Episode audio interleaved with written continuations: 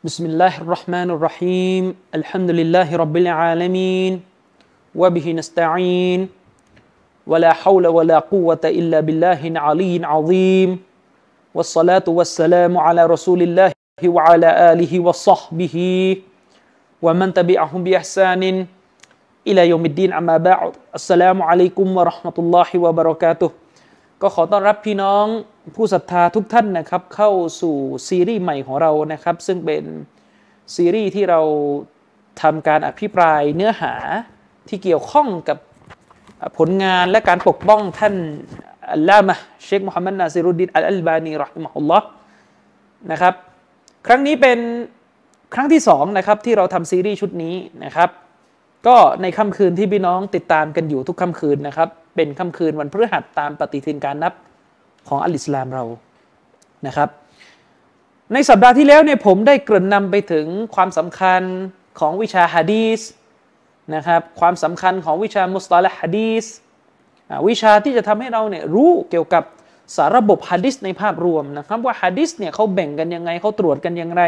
เขามีรายละเอียดพื้นฐานที่ต้องทำความเข้าใจเนี่ยศัพท์เทคนิคในแต่ละ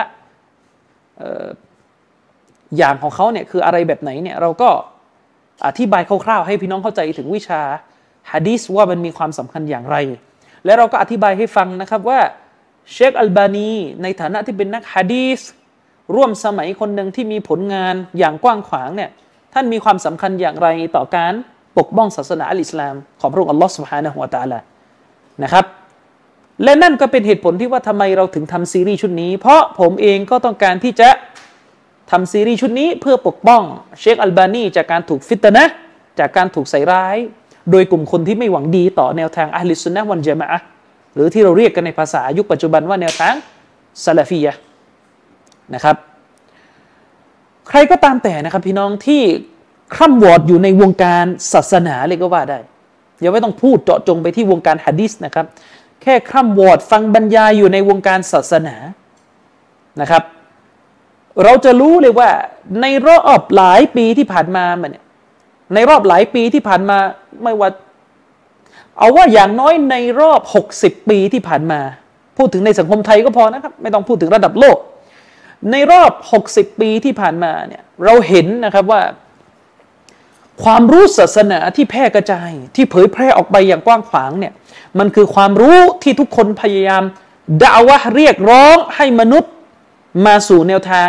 สุนนะห์ของท่านนบีศ็อลลัลลอฮุอะลัยฮิวะซัลลัมหรือมาสู่ศาสนาอัลอิสลามที่บริสุทธิ์ที่เที่ยงแท้นะครับที่เป็นอัลอิสลามซึ่งพระองค์อัลเลาะห์ซุบฮานะฮูวะตะอาลาได้ทรงดำรัสไว้ในคัมภีร์ของพระองค์ว่าอินนัดดีนอินดัลลอฮิลอิสลามแท้จริงแล้วนั้นศาสนาณที่พระองค์อัลเลาะห์ซุบฮานะฮูวะตะอาลาคืออัลอิสลามแท้จริงศาสนาที่อัลเลาะห์ทรงเลือกทรงเลือกสรรให้เป็นศาสนาณที่พระองค์นั้นก็คืออัลอิสลามมีชื่อว่าอัลอิสลามเรารู้กันนะครับว่าตลอดหนึ่งร้อยปีที่ผ่านมานะครับจริงๆเนี่ยมันไม่ใช่แค่หนึ่งร้อยปีแต่ทุกศตวรรษเนี่ยมันจะมีการตัจดีดจะมีการฟื้นฟูอิสลามเกิดขึ้นเสมอแต่เราพูดแค่ว่าในรอบหนึ่งร้อยปีสุดท้ายเนี่ยพี่น้องก็จะเห็นนะครับว่าในหนึ่งในรอบหนึ่งร้อยปีที่ผ่านมาเนี่ยโลกอิสลามเนี่ยเผชิญปัญหาเผชิญกับบททดสอบเผชิญกับการกดขี่รังแกของศัตรูแห่งอิสลามเผชิญกับการบิดเบือนทำลายศาสนาอิสลามที่มาจากคนด้านในเองไม่ว่าจะเป็นบรรดากลุ่มหลงผิดทั้งหลายและที่มาจากคนที่มาจากด้านนอกอัลอิสลามเผชิญกับบททดสอบมากมายและในการเผชิญกับบททดสอบเช่นนี้อัลลอฮฺซุบฮานะฮูวะตะอาลาก็ได้ให้มีแสงสว่างเกิดขึ้นเป็นปรากฏการณ์ที่คู่ขนานกันก็คือเรื่องของการตัจดีดการฟื้นฟูซุนนะห์หรืออัลอิสลามที่แท้จริงนั้นได้แพร่สะพัดออกไปยังทุกแดนดงของโลกอิสลามไม่ว่าจะเป็นผลมาจากการดะอาวะห์การฟื้นฟูอิสลามนะครับที่มาจากความอุตสาหะของอิหม่ามหลายๆท่านท่านในศตวรรษหลังๆมาเนี่ยไม่ว่าจะเป็นท่านอิหม่ามอัชชาวกานีไม่ว่าจะเป็นท่านอิหม่ามอัสซอนอานีไม่ว่าจะเป็นท่านซิดดีกท่านเชคซิดดีกฮัสซันคอนนะครับอัลกินเนาจีนะครับไม่ว่าจะเป็นท่านเชคอัลมุอัลลิมี เชคมูฮัมหมัดรอชิดริบอและรวมไปถึงบรรดาอุลามะบรรดาผู้รู้อิสลามในแผ่นดินฮิญาซไม่ว่าจะเป็นเชคมูฮัมหมัดบินอิบราฮิมอาลีเชคไม่ว่าจะเป็นเชคฮัมบินอาติกไม่ว่าจะเป็นเชคมูฮัมหมัดอามินอัชชังกีตีไม่ว่าจะเป็นหลายเชคอะครับผมไม่อาจที่จะเอามาเอ่ยนามได้ทั้งหมดผลจากการดะอวะห์อุตสาหะของคนเหล่านี้เนี่ยได้ทำให้แนวทางซุนนะห์ของท่านนบีศ็อลลัลลอฮุอะลัยฮิวะซัลลัมเนี่ยแพร่สะพัดไปยังทุกดินแดนของโลกแม้จะเป็นดินแดนที่ห่างไกลอย่างดินแดนอย่างประเทศไทยซึ่งห่างไกลจากศูนย์กลางของโลกอิสลามเนี่ยแนวทางการดะอวะห์ให้ผู้คนไปสู่อัลอิสลามที่ใสสะอาดที่เรียกกันว่าแบบซะลาฟียะห์เนี่ยก็ได้ดังขึ้นในประเทศไทยในประวัติศาสตร์ที่ได้รับการบันทึกอย่าเป็นทางการอย่างที่ผมบอกนะครับท่านครูนะครับตวนกูรูอะห์มัดอับดุลวะฮาบนะครับสมัยนั้นเขายังใช้คำว่าตวนกูรูอยู่ถ้าเราไปดูเอกสารเก่าๆนะครับคนบางกอกน้อยเนี่ยยังเรียกผู้รู้ว่าตวนกูรูอยู่นะครับยังเรียกผู้รู้ว่าตวนกูรูหรือตวนนะครับแล้วแต่ว่าจะแปลว่าบรมครูหรืออะไรก็ตามแต่นะครับในประวัติศาสตร์ที่ได้รับการบันทึกอย่างเป็นทางการถึงการฟื้นฟูซุนนะห์หรือการดะวะห์ซุนนะห์ในประเทศสยามนี้เนี่ยก็คือเป็นผลมาจากการต่อสู้การดิ้นรนนะครับของท่านตวนกูรูอะห์มัดอับดุลวะฮาบนะครับซึ่งดังเดิมพื้นเพนั้นท่านเป็นคนมีนังกะเบานะครับประเทศอินโดนีเซียแล้วก็แพร่สะพัดออกไปแพร่สะพัดออกไปแล้วเราก็คงปฏิเสธไม่ได้นะครับว่าสมาคมที่มีอิทธิพลอย่างมากมีคุณูปการอย่างมากในการเผยแพร่แนวทางซุนนะห์นะครับในระดับที่เป็นจุดเริ่มต้นของประเทศไทยเลยก็คือสมาคมที่เรารู้จักกันในนามว่าอัลอิสลาอัลอิสลาสมาคมนี่ก็เป็นสมาคมหนึ่งที่ฟื้นฟูซุนนะห์จากพื้นที่ภาคกลางแล้วก็แผ่ขยายออกไปในส่วนต่างๆของประเทศไทยนะครับกระแสการฟื้นฟูซุนนะห์เนี่ยมันก็ดังระงมไปทั้งโลกอิสลามโดยเฉพาะอย่างยิ่งคือในปลายยุคอาณานิคมเนี่ยจนกระทั่งล่วงเข้ามาสู่สงครามโลกครั้งที่หนึ่งครั้งที่สองเนี่ยการฟื้นฟูซุนนะห์เนี่ยก็แผ่ขยายออกไปและโดยอัตโนมัติแหละครับเมื่อได้มีกระแสการฟื้นฟูซุนนะห์เกิดขึ้นสิ่งหนึ่งที่มันจะมาคู่กันกับคำว่าการตัจดีดการฟื้นฟูซุนนะห์ก็คือความต้องการที่จะเสาะแสวงหาหะดีษที่ซอฮีฮ์ที่ฮัสซันเอามาปฏิบัติยึดถือเพราะสภาพก่อนที่โลกอิสลามเราจะมีการฟื้นฟูซุนนะห์เกิดขึ้นมันจะต้องมีสภาพที่ตกต่ำอยู่ก่อนและสภาพตกต่ำนั้นมักจะมาคู่กับสามประการเลยมักจะมาคู่กับการตั้งภาคีอัชชิรกการตั้งภาคีจะแพร่สะพัดไปทั้งทั้งหลายเลยนะครับจะมีการตั้งภาคีเกิดขึ้นแล้วก็จะมีอุตริกรรมคือบิดอะห์เกิดขึ้นอุตริกรรมหรือบิดอะห์ในศาสนาเนี่ยจะมีมาคู่กับหะดีษที่มันดออีฟจะมีมาคู่กับหะดีษที่ดออีฟรุนแรงนะครับจะมีมาคู่กับหะดีษเมาฎูอ์หะดีษที่ถูกอุปโลกขึ้นซึ่งอันเนี้ยอย่างเยอะหรือบางทีนั้นเป็นหะดีษซึ่งไม่มีต้นที่มาเลยลาอัสลาละฮูคือไม่มีต้นที่มาสายรายงานไม่มีอุลามะหลายอุลามะหลายท่านเนี่ยเขาถือว่าหะดีษที่ไม่มีต้นที่มาเนี่ยไม่ไม่ไม่มีสายรายงานเลยเนี่ยนะไม่มีสายรายงานเลยไม่รู้สายรายงานมาจากไหนเนี่ยเย่ยิ่งกว่าหะดีษเมาฎูอ์อืมเย่ยิ่งกว่าหะดีษเมาฎูอ์เพราะหะดีษเมาฎูอ์ยังมีสายรายงานยังมีผู้รายงานให้เห็นแม้จะรู้ว่าเป็นผู้รายงานที่มีประวัติโกหกกูหะดีษอย่างนี้เป็นต้นแต่หะดีษที่ไม่มีสายรายงานเลยเนี่ยก็ยังถูกเอามาใช้แพร่หลายกันในตำรารุ่นโบราณโบราณในตำรารุ่นโบราณโบราณนะครับฉะนั้นการตัจดีดการฟื้นฟูอิสลามหรือการฟื้นฟูซุนนะห์ของท่านนบีศ็อลลัลลอฮุอะลัยฮิวะซัลลัมขึ้นมาเนี่ยจึงแยกไม่ออกจากการฟื้นฟูอิสลามนะครับใครก็ตามแต่ที่ชอบพูดเรื่องมาฟื้นฟูอิสลามการฟื้นฟูอิสลามแต่ไม่ได้พูดถึงการฟื้นฟูซุนนะห์เนี่ยอันนี้คืออะไรครับการฟื้นฟูอิสลามต้องมาคู่กับการฟื้นฟูซุนนะห์ต้องมาคู่กันต้องมีส่วนครับพูดกันโดยทางทฤษฎีเนี่ยการฟื้นฟูอิสลามจะต้องมาคู่กับการฟื้นฟูซุนนะห์เพราะอะไรครับท่านอิหม่ามบัรบะฮารีรอฮิมะฮุลลอฮ์ในหนังสือชัรห์ซุนนะห์อิหม่ามบัรบะฮารี เป็นปราชญ์ยุคสลับไปไปละอิหม่ามบัรบะฮารีรอฮิมะฮุลลอฮ์ได้กล่าวไว้ในหนังสือของท่านที่มีชื่อเสียงเรื่องลือมากแล้วก็เป็นหนังสือที่อุลามะเขาใช้เรียนกันก็คือหนังสือที่มีชื่อว่าชะรฮุสซุนนะห์อธิบายซุนนะห์ในอิสลามว่าคืออะไรอิหม่ามบัรบะฮารีมีอยู่ประโยคหนึ่งที่บอกว่าอัลอิสลามฮุวัสซุนนะห์วัสซุนนะตุฮิยัลอิสลามลายะกูมุอะฮะดุฮุมะอิลลาบิลอาคอรอัลอิสลามนี่ก็คือซุนนะห์อัสซุนนะห์นี่ก็คืออัลอิสลามอย่างหนึ่งอย่างใดเนี่ยจะมีขึ้นไม่ได้จะปรากฏขึ้นมาไม่ได้เว้นแต่จะต้องมีคู่กับอีกสิ่งหนึ่งฉะนั้นไม่ใช่นะครับเราบอกว่าเราเนี่ยชื่นชมขบวนการฟื้นฟูอิสลามชื่นชมการฟื้นฟูอิสลามแต่ไม่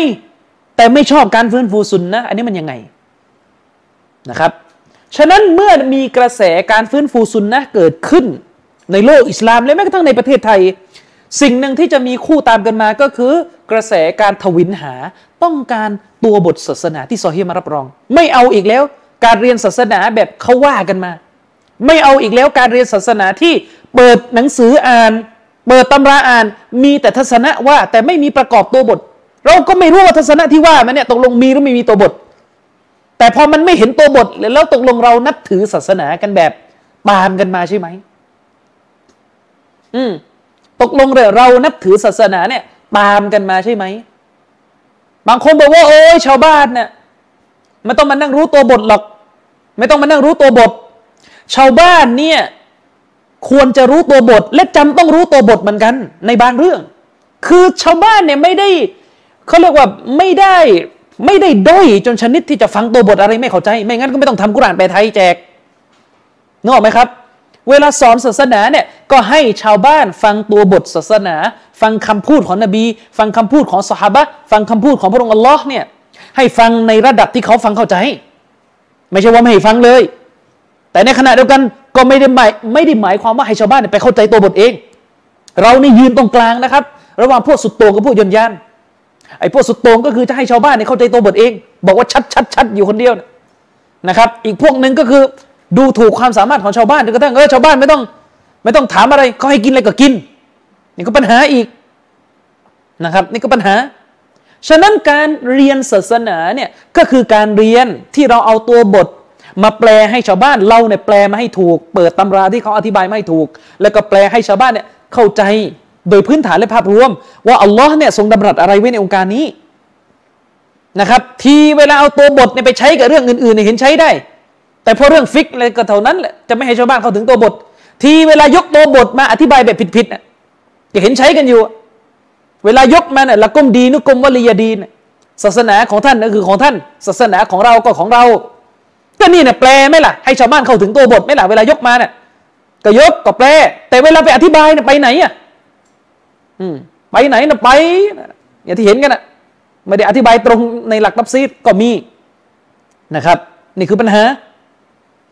ฉะนั้นกล่าวได้เลยนะครับว่ากระแสการฟื้นฟูซุนนะห์ที่มันเกิดขึ้นมาตลอดรอบหนึ่งร้อยปีเนี่ยมันก็มาคู่กับสำนึกของสังคมมุสลิมที่ว่าเราจะต้องเสาะทวินหาหะดีษที่ซอฮีฮ์หะดีษที่ฮะซันมาเป็นหลักฐานในศาสนาเราจะไม่เอาหะดีษฎออีฟนะครับฉะนั้นการฟื้นฟูซุนนะห์ที่บรรดาศาสนาจารย์คือบรรดาคณาจารย์ทั้งในโลกอิสลามและในบ้านเราขับเคลื่อนกันอยู่มันก็ส่งผลให้หะดีษฎออีฟคือหะดีษที่มีสถานะอ่อนหรือยิ่งไปกว่านั้นส่งผลให้หะดีษเมาฎูอ์หะดีษที่ถูกอุปโลกน์ขึ้นได้รับการปัดทิ้งไปอย่างไม่มีเยื่อใย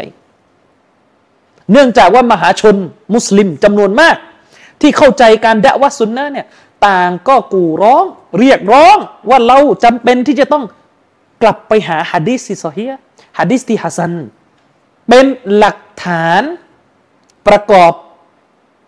กิจทางศาสนาในทุกมิติภายใต้ความเข้าใจของอุลามะซะลาฟุศอลิห์หรืออุลามะซะลาฟีที่ตามรอยชาวสลับนะครับแน่นอนเลยครับเวลาเราพูดถึงกระแสการขับเคลื่อนเช่นนี้บทบาทของเชคอัลบานีรอฮิมะฮุลลอฮ์ก็จะโดดเด่นขึ้นมาอย่างทันตาเห็นก็อย่างที่ได้เกริ่นไปในสัปดาห์ที่แล้วว่าเชคอัลบานีรอฮิมะฮุลลอฮ์มีความชัดเจนโดดเด่นในเรื่องของการ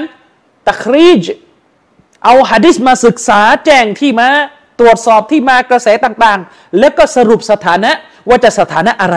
จะซอฮีฮ์จะฮะซันจะดออีฟจะเมาดัวจะอะไรก็ว่ากันไปนั่นคือความอุตสาหะ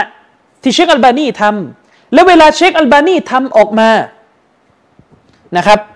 เวลาเชคเชคอัลบานีทำออกมายกตัวอย่างนิด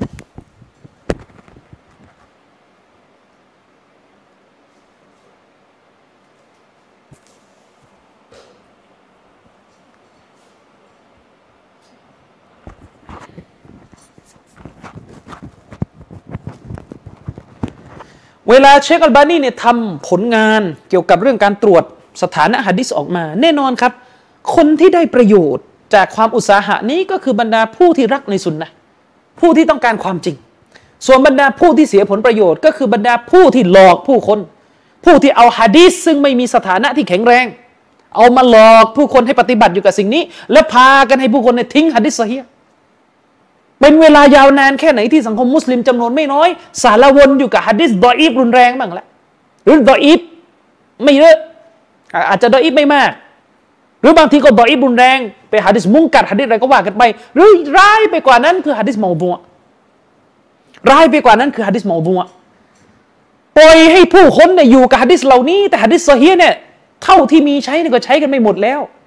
ไม่ยอมใช้สารวนจะไปหาหะดีษที่สถานะมีปัญหาออกมาฉะนั้นผลงานของเชคอัลบานีเนี่ยมันก็เข้าไปทำลายผลประโยชน์ของคนเหล่านี้เนี่ยอย่างเล่มเนี่ยอย่างเล่มนี้นี่ก็เล่มหนึ่งที่เป็นมาสเตอร์พีซของเชคอัลบานีแต่ว่าฉบับนี้เนี่ยเหมือนเขาจะเป็นลักษณะว่าย่อมาให้ละย่อมาให้คือเชคอัลบานีเนี่ยท่านจะมีหนังสือเล่มหนึ่งที่ชื่อว่าซิลซิละฮ์อัลอะฮะดีษอัสซอฮีฮะเป็นหนังสือชุดที่เชคอัลบานีเนี่ยจะทำการศึกษาโดยเอาหะดีษที่ท่านวินิจฉัยว่ามันซอฮีฮ์หรือฮะซันน่ะมาบันทึกทีละบทมาบันทึกทีละบทแล้วเวลาบันทึกปุ๊บเชคก็จะศึกษาเลยเอาหะดีษบทหนึ่งตั้งเอาตัวบทหะดีษตั้งพอตั้งเสร็จเชคก็จะแจ้งแหล่งที่มาก็จะแจ้งแหล่งที่มาว่าหะดีษบทเนี้ยบันทึกกันในเล่มใดบ้างรายงานน่ะอุลามะที่เขารายงานหะดีษนี้แบบที่แจ้งสายรายงานต้นเรื่องไว้เลยเนี่ยนะแจ้งเชคอัลบานีก็จะเอามาแจ้งว่าบันทึกที่ไหนและหลังจากนั้นก็จะวิเคราะห์ตรวจสอบอย่างละเอียดเลยทีละบทนี่ละเอียดเลยบางทีเชคก็มองว่าอ่ะมีอุลามะบางท่านมองว่าหะดีษนี้ดออีฟแต่เชคเห็นต่างเชคก็จะแย้งเนี่ยก็จะทำอย่างนี้ซึ่งตัวเล่มฉบับเต็มจริงๆมันยาวมากแต่อันเนี้ยเขาเหมือนสรุปมาให้จบภายในเล่มเดียวคือหมายถึงว่าเอาตัวบทหะดีษพร้อมการสรุปของเชคมานีมารวมเล่มเป็นฉบับย่อแต่ถ้าจะดูจะดูแบบตรวจละเอียดเลยอันนี้ต้องไปดูเล่มจริงที่มันเป็นฉบับเวอร์ชันเต็มนะครับกี่เล่มนะเดี๋ยวแป๊บนึงเปิดไฟล์ดูผมมันลืมเล่มไปแล้ว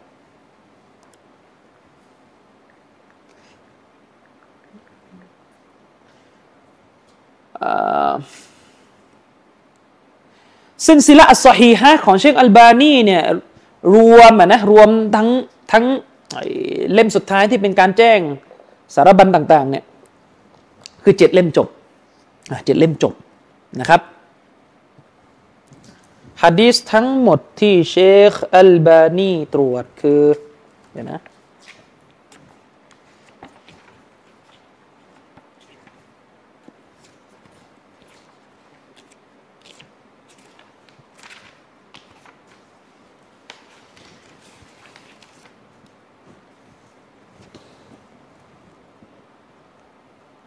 ในนี้เนี่ยแจ้งมาว่าเดี๋ยวนะแป๊บหนึ่งในนี้เนี่ยเหมือนจะแจ้งมาว่าหะดีษทั้งหมดที่เชคอัลบานีตรวจเนี่ยสามพันหนึ่งหะดีษเฉพาะชุดที่ใช้ชื่อว่าซิลซิละฮ์อัสซอฮีฮะฮ์อ่า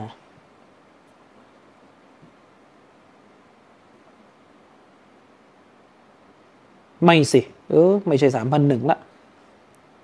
สี่พันสามสิบห้าหะดีษอืมสี่พันสามสิบห้าหะดีษที่เชคอัลบานีตรวจอืมนะครับในในชุดที่ใช้ชื่อว่าซิลซิละฮ์เฉพาะชุดนี้นะอ่าเฉพาะชุดที่ใช้ชื่อว่าซิลซิละฮ์ซอฮีฮะฮ์ สี่พันสามสิบห้า บทนะครับในในในชุดที่ใช้ชื่อว่าซิลซิละฮ์ซอฮีฮะฮ์ก็หมายถึงว่าเอาทีละบทแล้วทีนี้ก็ตรวจตรวจซึ่งละเอียดมาก แล้วก็บางครั้งเนี่ยหลายๆบทเชคอัลบานีเนี่ยต้องอ้างอิงหนังสือที่ยังเป็นลายมืออยู่เลยนะอืมต้องอ้างอิงหนังสือที่ยังเป็นลายมืออยู่เลยอ่ะยังเป็นหนังสือลายมืออยู่เลยคือบางทีอ่ะหะดีษบทหนึ่งตัวสายรายงานของมันเนี่ยมีผู้รายงานที่ดออีฟเล็กน้อยปรากฏอยู่คำว่าผู้รายงานที่ดออีฟเล็กน้อยปรากฏเนี่ยเช่นว่าเป็นผู้รายงานที่มีข้อตำหนิเรื่องความจำเขาไม่ดีปรากฏอยู่แต่ยังไม่สมควรที่จะทิ้งหะดีษบทนี้ของเขาทันทีเราอาจจะต้องหากระแสที่มันถูกรายงานผ่านผู้รายงานชุดอื่นนะครับที่อาจจะมีสถานะเท่ากับเขาเพื่อจะมาหนุนกันจะมาหนุนและจะเลื่อนหะดีษบทนั้นให้เป็นหะดีษที่ฮัสซันขึ้นมาซึ่งบางทีเนี่ยเชคอัลบานีต้องไปหากระแสที่มันเป็นตัวเสริมเนี่ยนะพวกมุตาบะอะฮ์ทั้งหลายแหล่เนี่ยนะครับไปหากระแสที่เป็นตัวเสริมเนี่ยบางทีไปหามาจากเล่มที่ยังเป็นลายมืออยู่เลยอยู่ในมักตะบะซอฮิรียะห์อยู่ในเขาเรียกห้องสมุดที่ประเทศซีเรียอย่างนั้นเป็นต้นนี่คือความอุตสาหะของเชคอัลบานีนะครับหนังสือซินซิละห์ชุดนี้จึงเป็นหนังสือที่อุลามะได้กล่าวกันว่ามันเป็นเล่มหนึ่งที่เป็นมาสเตอร์พีซคือผลงานชิ้นโบแดงที่อิหม่ามอัลบานีรอฮิมะฮุลลอฮ์เนี่ยได้ทิ้งไว้ให้เห็นถึงความสามารถของท่านในการตรวจสอบหะดีษของท่านนบีศ็อลลัลลอฮุอะลัยฮิวะซัลลัมนะครับนี่คือความอุตสาหะของเชคอัลบานีไอ้พวกเราในทุกวันนี้เนี่ยคือหมายถึงว่าเขาสรุปมันเวลาเราเจอตัวบทหนึ่งอ่ะเวลาเราเจอตัวบทหนึ่งอืมเวลาเราเจอตัวบทหนึ่งเราก็ดูเลยอ๋ออัลบานีว่าฮัสซันจบส่วนถ้าจะเอารายละเอียดว่าทำไมถึงทำไมเชคอัลบานีถึงบอกว่าฮัสซันอันนั้นไปดูกันเองไปหาเอาเองในเล่มจริงอ่ะอย่างวันสองวันนี้นะครับผมยกหะดีษบทหนึ่งโพสต์อยู่หน้าอ่าโพสต์อยู่หน้า Facebook หะดีษบทนี้เนี่ยท่านนบีมุฮัมมัดศ็อลลัลลอฮุอะลัยฮิวะซัลลัมเนี่ยได้กล่าวไว้ว่าอัตตาอิบุมินัซซุนูบนะครับอัตตาอิบุมินัซซุนูบกะมันลาซัมบะละห์ท่านนบีศ็อลลัลลอฮุอะลัยฮิวะซัลลัมเนี่ยได้กล่าวไว้ว่าผู้ที่สำนึกผิดเตาบะห์อัตตาอิบคือผู้ที่สำนึกผิดอย่างแท้จริงสำนึกผิดเป็นเตาบะห์นะซูฮาเสียใจไม่หวนกลับไปทำอีกแล้วเนี่ยความดีของเขาที่ทำหลังจากนั้นการสำนึกผิดและอามันที่เขาทำต่อหลังจากนั้นเข้ามาลบล้างความผิดที่เขาเคยล่วงล้ำไปในอดีตนะครับอย่าว่าแต่ความผิดอะไรเลยนะครับความผิดที่ทำชีริกมาแล้วความผิดที่ทำชีริกมาแล้วการเตาบะห์ยังลบได้เลยครับนึกออกไหมครับการเตาบะห์นี่ยังลบได้เลยครับความผิดในระดับบางคนเนี่ยอ้างตัวเองเป็นนบีในสมัยท่านอบูบักรมีชายบางท่านอ้างตัวเองเป็นนบีหลังจากรอซูลุลลอฮ์เสียชีวิตอ้างตัวเองเป็นนบีแล้วทำผิดร้ายแรงขนาดนั้นทำผิดร้ายแรงขนาดนั้นอ้างตัวเองเป็นนบีแต่ในขณะเดียวกันเวลาต่อมาเขาก็เตาบะห์และเขาคนนี้ก็ได้กลายมาเป็นแม่ทัพของอิสลามที่นำศาสนาอิสลามออกไปยังดินแดนส่วนอื่นความดีมหาศาลเห็นไหมนบีจึงบอกว่าผู้ที่สำนึกเตาบะห์อย่างแท้จริงในความผิดที่ตัวเองเคยทำมาก็เสมือนดังผู้ที่ไม่มีบาปสำหรับเขาสถานะของเขาก็คือไม่มีบาปอันนั้นอีกแล้วประหนึ่งเหมือนผู้ที่ไม่มีบาปอีกนะครับประหนึ่งเหมือนผู้ที่ไม่เคยทำบาปนั้นสถานะของเขาคือไม่มีบาปแล้วแล้วอิบนุตัยมียะห์เนี่ยรอฮิมะฮุลลอฮ์ได้อธิบายว่าและบางครั้งคนที่ทำผิดอันหนึ่งมาแล้วก็เตาบะห์เตาบะห์จากความผิดนั้นอย่างบริสุทธิ์ใจสถานะของเขาเนี่ยมีสถานะที่เหนือกว่าผู้ที่ไม่เคยทำบาปนั้นและไม่เคยเตาบะห์จากบาปนั้นนึกออกไหมครับไม่ต้องดูใครครับคือบรรดาซอฮาบะห์มุสลิมหลายชีวิตเกิดมาไม่เคยทำชิริกอัลฮัมดุลิลละห์เกิดมาไม่เคยทำชิริกและเราก็ไม่ได้เรียกร้องให้ไปทำชิริกด้วยไม่มีทางอยู่แล้วเกิดมาไม่ได้ทำชิริกแต่ความประเสริฐของมุสลิมเหล่านั้นสู้ซอฮาบะห์ที่ผ่านการทำชิริกที่หนักหนาสาหัสมาแล้วก็เตาบะห์อย่างบริสุทธิ์ใจสู้ได้ไหมไม่ได้สู้ไม่ได้นะครับสู้ไม่ได้ครับสมัยนบีเนี่ยซอฮาบะห์ที่ทำชิริกเนี่ยทำชิริกไปแล้วเนี่ยนะครับคนในยุคญะฮีลิยะห์เนี่ยทำชิริกไปแล้วเนี่ยทำชิริกก็ทำอย่างอื่นก็ทำอีกนะครับอย่างอื่นก็ทำอีกอืม แต่เมื่อบรรดาซอฮาบะห์เตาบะห์นี่คือความประเสริฐของบรรดาซอฮาบะห์เมื่อพวกเขาเตาบะห์อัลลอฮ์ก็ยกฐานะของพวกเขาให้เป็นบ่าวที่สูงส่งณที่อัลลอฮ์ชนิดที่ไม่มีใครเทียบความประเสริฐของซอฮาบะห์ได้นะครับหะดีษบทเมื่อกี้เนี่ยเป็นหลักฐานที่ยืนยันเลยว่าการสำนึกผิดเป็นเรื่องที่สำคัญในอิสลามการเตาบะห์เนี่ยเป็นเรื่องที่สำคัญสำหรับผู้ที่เตาบะห์แล้วเนี่ยจะเป็นโทษสำหรับผู้ที่พลาดพลั้งไปทำความผิดแล้ววาญิบเหนือเขาที่จะต้องเตาบะห์หรือเมื่อคนคนหนึ่งได้เตาบะห์จากความผิดนั้นอย่างบริสุทธิ์ใจก็ไม่อนุญาตนะครับให้มนุษย์คนใดเอาความผิดของเขาที่ผ่านการเตาบะห์แล้วมาประณามเหยียดหยามเขาอีกเพราะนั่นเท่ากับว่าเรากำลังก้าวล่วงไปสู่ไปสู่อะไรครับไปสู่การไม่พอใจต่อการอภัยโทษของพระเจ้าคือเอ่อมันขึ้นอยู่กับความผิดที่ทำขึ้นอยู่กับความผิดที่ทำเช่นถ้าเคยทำแนวเป็นเป็นหัวหอกในการเผยแพร่ความความคิดหลงผิดนึกออกไหมเป็นหัวหอกในการเผยแพร่ความคิดหลงหลงอ่าเป็นหัวหอกในการเผยแพร่ความคิดหลงหลงอ่ะอันนี้อันนี้ต้องเตาบะห์สาธารณะเพราะมันจะได้บอกว่าผมเตาบะห์แล้วผลงานด้านไม่ดีที่เคยทำมาจะได้คนจะได้ออกห่างหรือบางคนอาจจะเคยเป็นบุคคลที่เป็นต้นแบบในความชั่วนะครับเคยเป็นต้นแบบในความชั่วเคยเป็นต้นแบบในเรื่องฮารามเมื่อเตาบะห์แล้วอ่ะก็สมควรที่จะออกมาบอกสังคมว่าผมเตาบะห์จากสิ่งนี้แล้วนะพี่น้องอย่าไปติดตามสิ่งที่ผมเคยทำในอดีตแต่ผมไม่ขอเกี่ยวข้องกับสิ่งที่ผมเคยทำอีกอย่างนี้เป็นต้นมันก็ต้องดูแต่ถ้าบางคนเขาทำความผิดลับๆหรือเป็นความผิดที่คนอาจจะเห็นแต่ว่ามันไม่ใช่เป็นต้นแบบอะไรมากเช่นมุสลิมะบางท่าน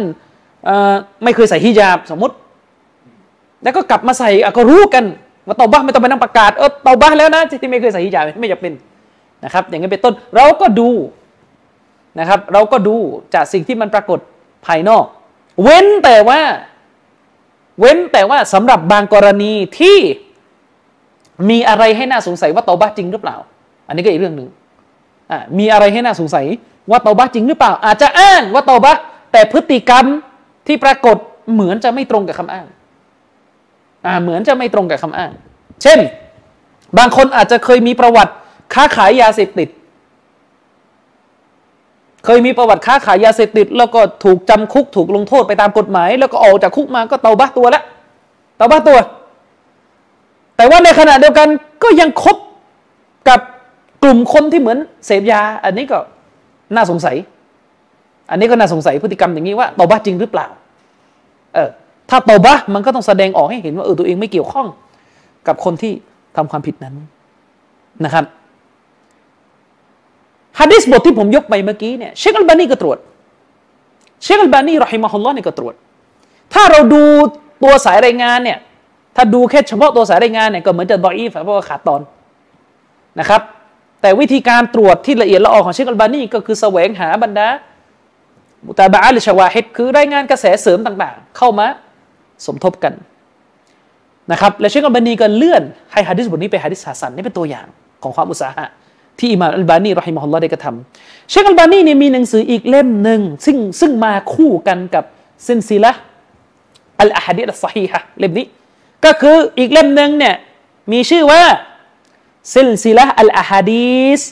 อัดฎออีฟะห์วัลมอฎูอะห์ฮะอันนี้ก็เป็นอีกเล่มหนึ่งที่มาคู่กันซิลซิละห์อัลอะฮะดีษอัดฎออีฟะห์วัลมอฎูอะห์เป็นหนังสือซึ่งเชคอัลบานีรอฮิมะฮุลลอฮ์เป็นหนังสือซึ่งเชคอัลบานีรอฮิมะฮุลลอฮ์เนี่ยได้เขียนขึ้นเพื่อตรวจสอบหะดีษฎออีฟและหะดีษมอฎูอ์ชุดเมื่อกี้เนี่ยรวมหะดีษซอฮีฮ์ไงนึกออกไหมครับชุดเมื่อกี้นี่รวมหะดีษซอฮีฮ์แต่ชุดหลังเนี่ยซิลซิละห์ซิลซิละตุลอะซิลซิละห์อัลอะฮะดีษอัสซอฮีฮะห์โทษซิลซิละห์อัลอะฮะดีษอัดฎออีฟะห์วัลมอฎูอะห์เนี่ยอันนี้เนี่ยศึกษาหะดีษฎออีฟและมอฎูอ์โดยตรงนะครับศึกษาหะดีษหะดีษฎออีฟแล้วก็มอฎูอ์โดยตรงก็ใช้วิธีการเหมือนกันนะครับใช้วิธีการเหมือนกันเชคอัลบานีก็จะเอาหะดีษฎออีฟมาวางพร้อมตัวบทแล้วก็แจ้ง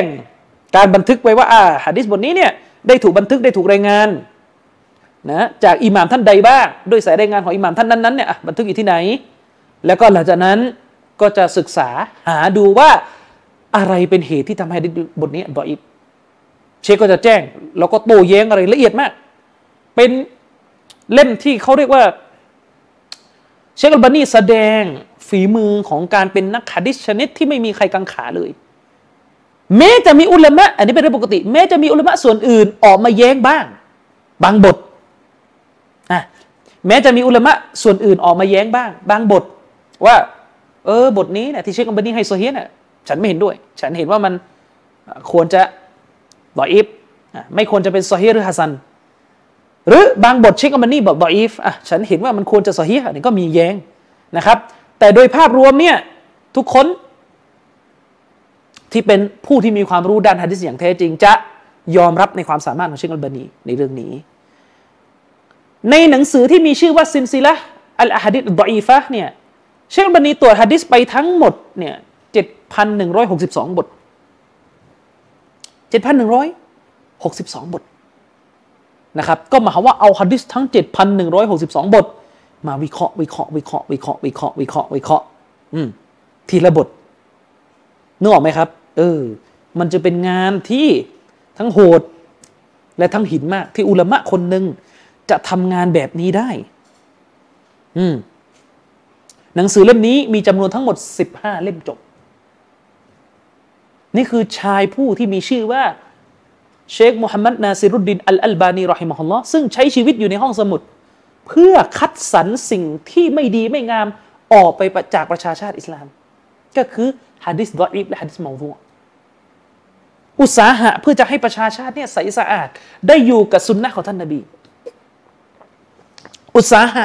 ที่จะทำให้สิ่งที่มันถูกกุเท็จมันถูกพูดมั่วๆบ่อยๆใส่ท่านรอซูลุลลอฮ์และบรรดาซอฮาบะห์เนี่ยถูกขจัดออกไปจากประชาชาติอิสลามฉะนั้นบุญคุณที่เชคอัลบานีมีให้เรามันจึงมหาศาลครับถ้าท่านเข้าใจว่าชีวิตของท่านจำเป็นที่จะต้องมีอัลฮะดีษขนาดไหนท่านจะเข้าใจว่าทำไมเชคอัลบานีถึงมีบุญคุณต่อชีวิตของท่านอย่างมากนะครับและผมเองในฐานะ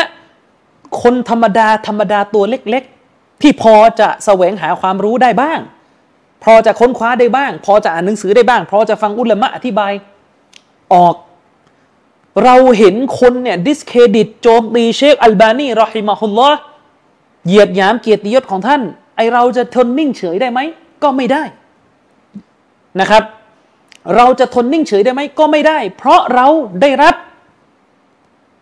ความรู้เนี่ยอัสซุนนะห์ได้รับอัลอิสลามที่บริสุทธิ์เนี่ยผ่านการต่อสู้ดิ้นรนด้วยกำหนดของอัลลอฮ์เนี่ยผ่านการต่อสู้ดิ้นรนของท่านอิหม่ามอัลบานีรอฮิมะฮุลลอฮ์พี่น้องลองคิดดูแม้แต่เชคอัลบานีถูกเหยียดหยามเกียรติถูกโจมตีเราก็ไม่สมควรที่จะนิ่งเฉยทนดูการโจมตีสัมมาหาอะไรกับคนที่โจมตีรอซูลุลลอฮ์อยู่ตามเพจสัมมาหาอะไรกับคนที่โจมตีท่านนบีโจมตีอัลลอฮ์โจมตีกุรอาน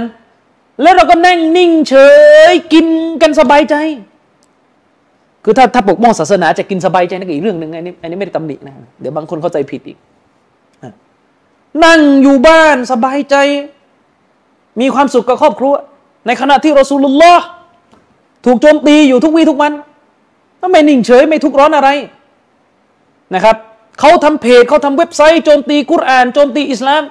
คนเรียนศาสนามีเป็นพันหมื่นทุกคนต้องคือมันต้องมีคนน่ะไม่ใช่ทุกคนสิมันต้องมีคนที่ออกมารับผิดชอบต้องมีคนถ้าไม่มีใครรับผิดชอบเลยเดือดร้อนครับปัญหาอืมนะครับอันนี้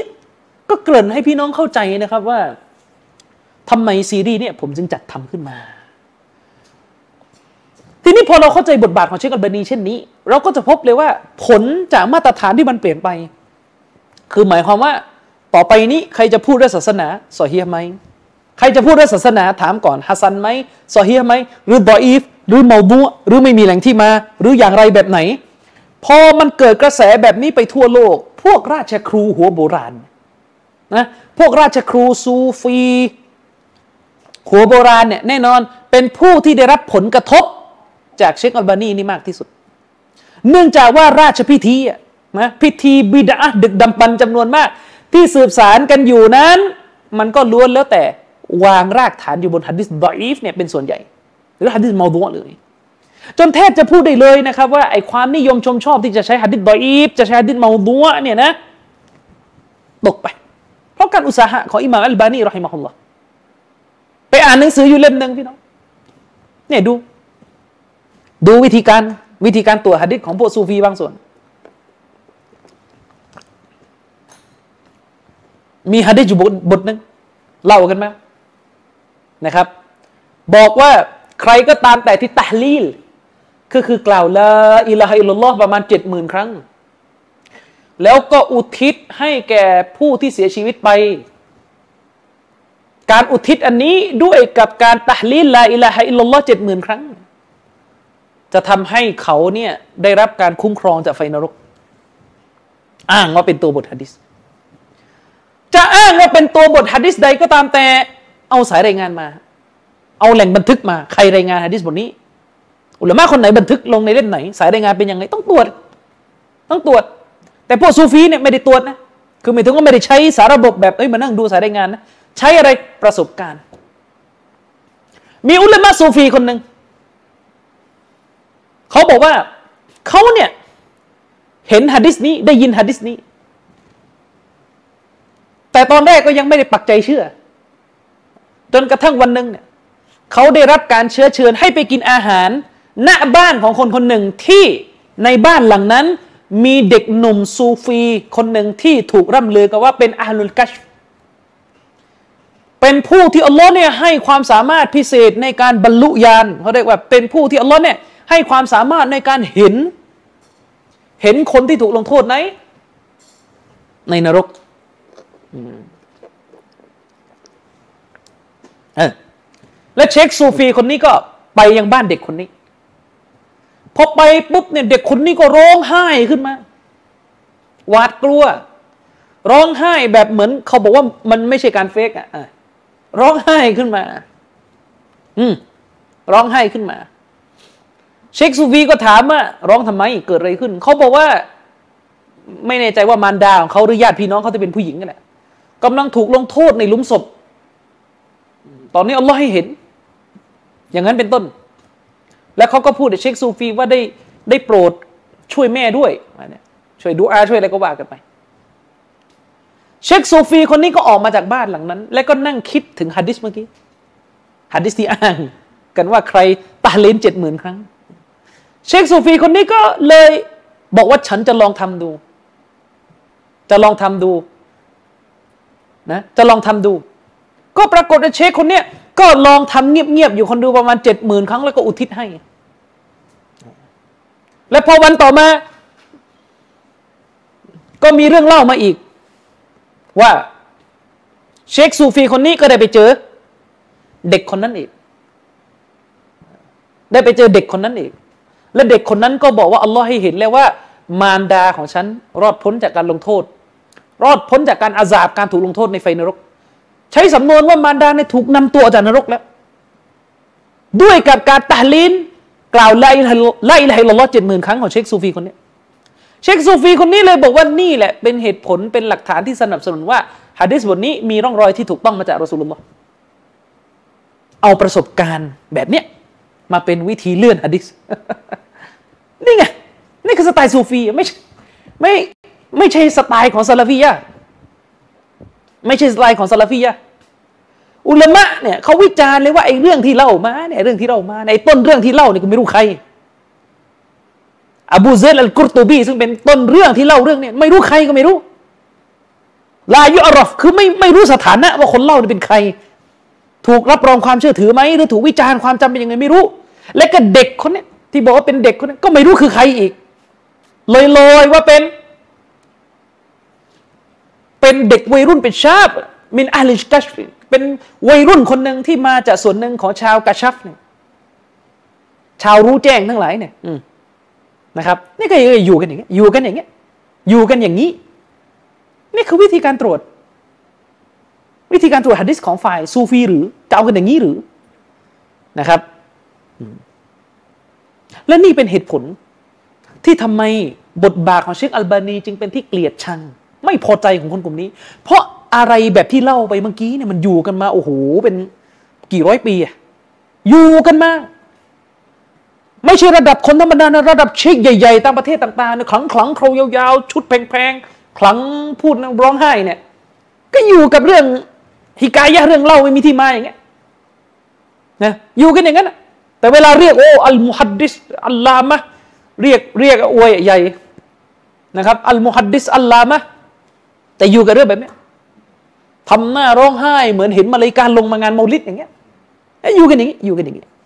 นะครับอืมซึ่งแน่นอนแหละครับเมื่อพิธีบิดอะห์เมื่ออะไรที่มันอยู่กันแบบไม่มีแหล่งที่มาในศาสนาไอ้แบบเนี้ยที่อยู่กันมาตั้งแต่ครั้งบรรพกาลนะถ้าใช้คำอ่ะ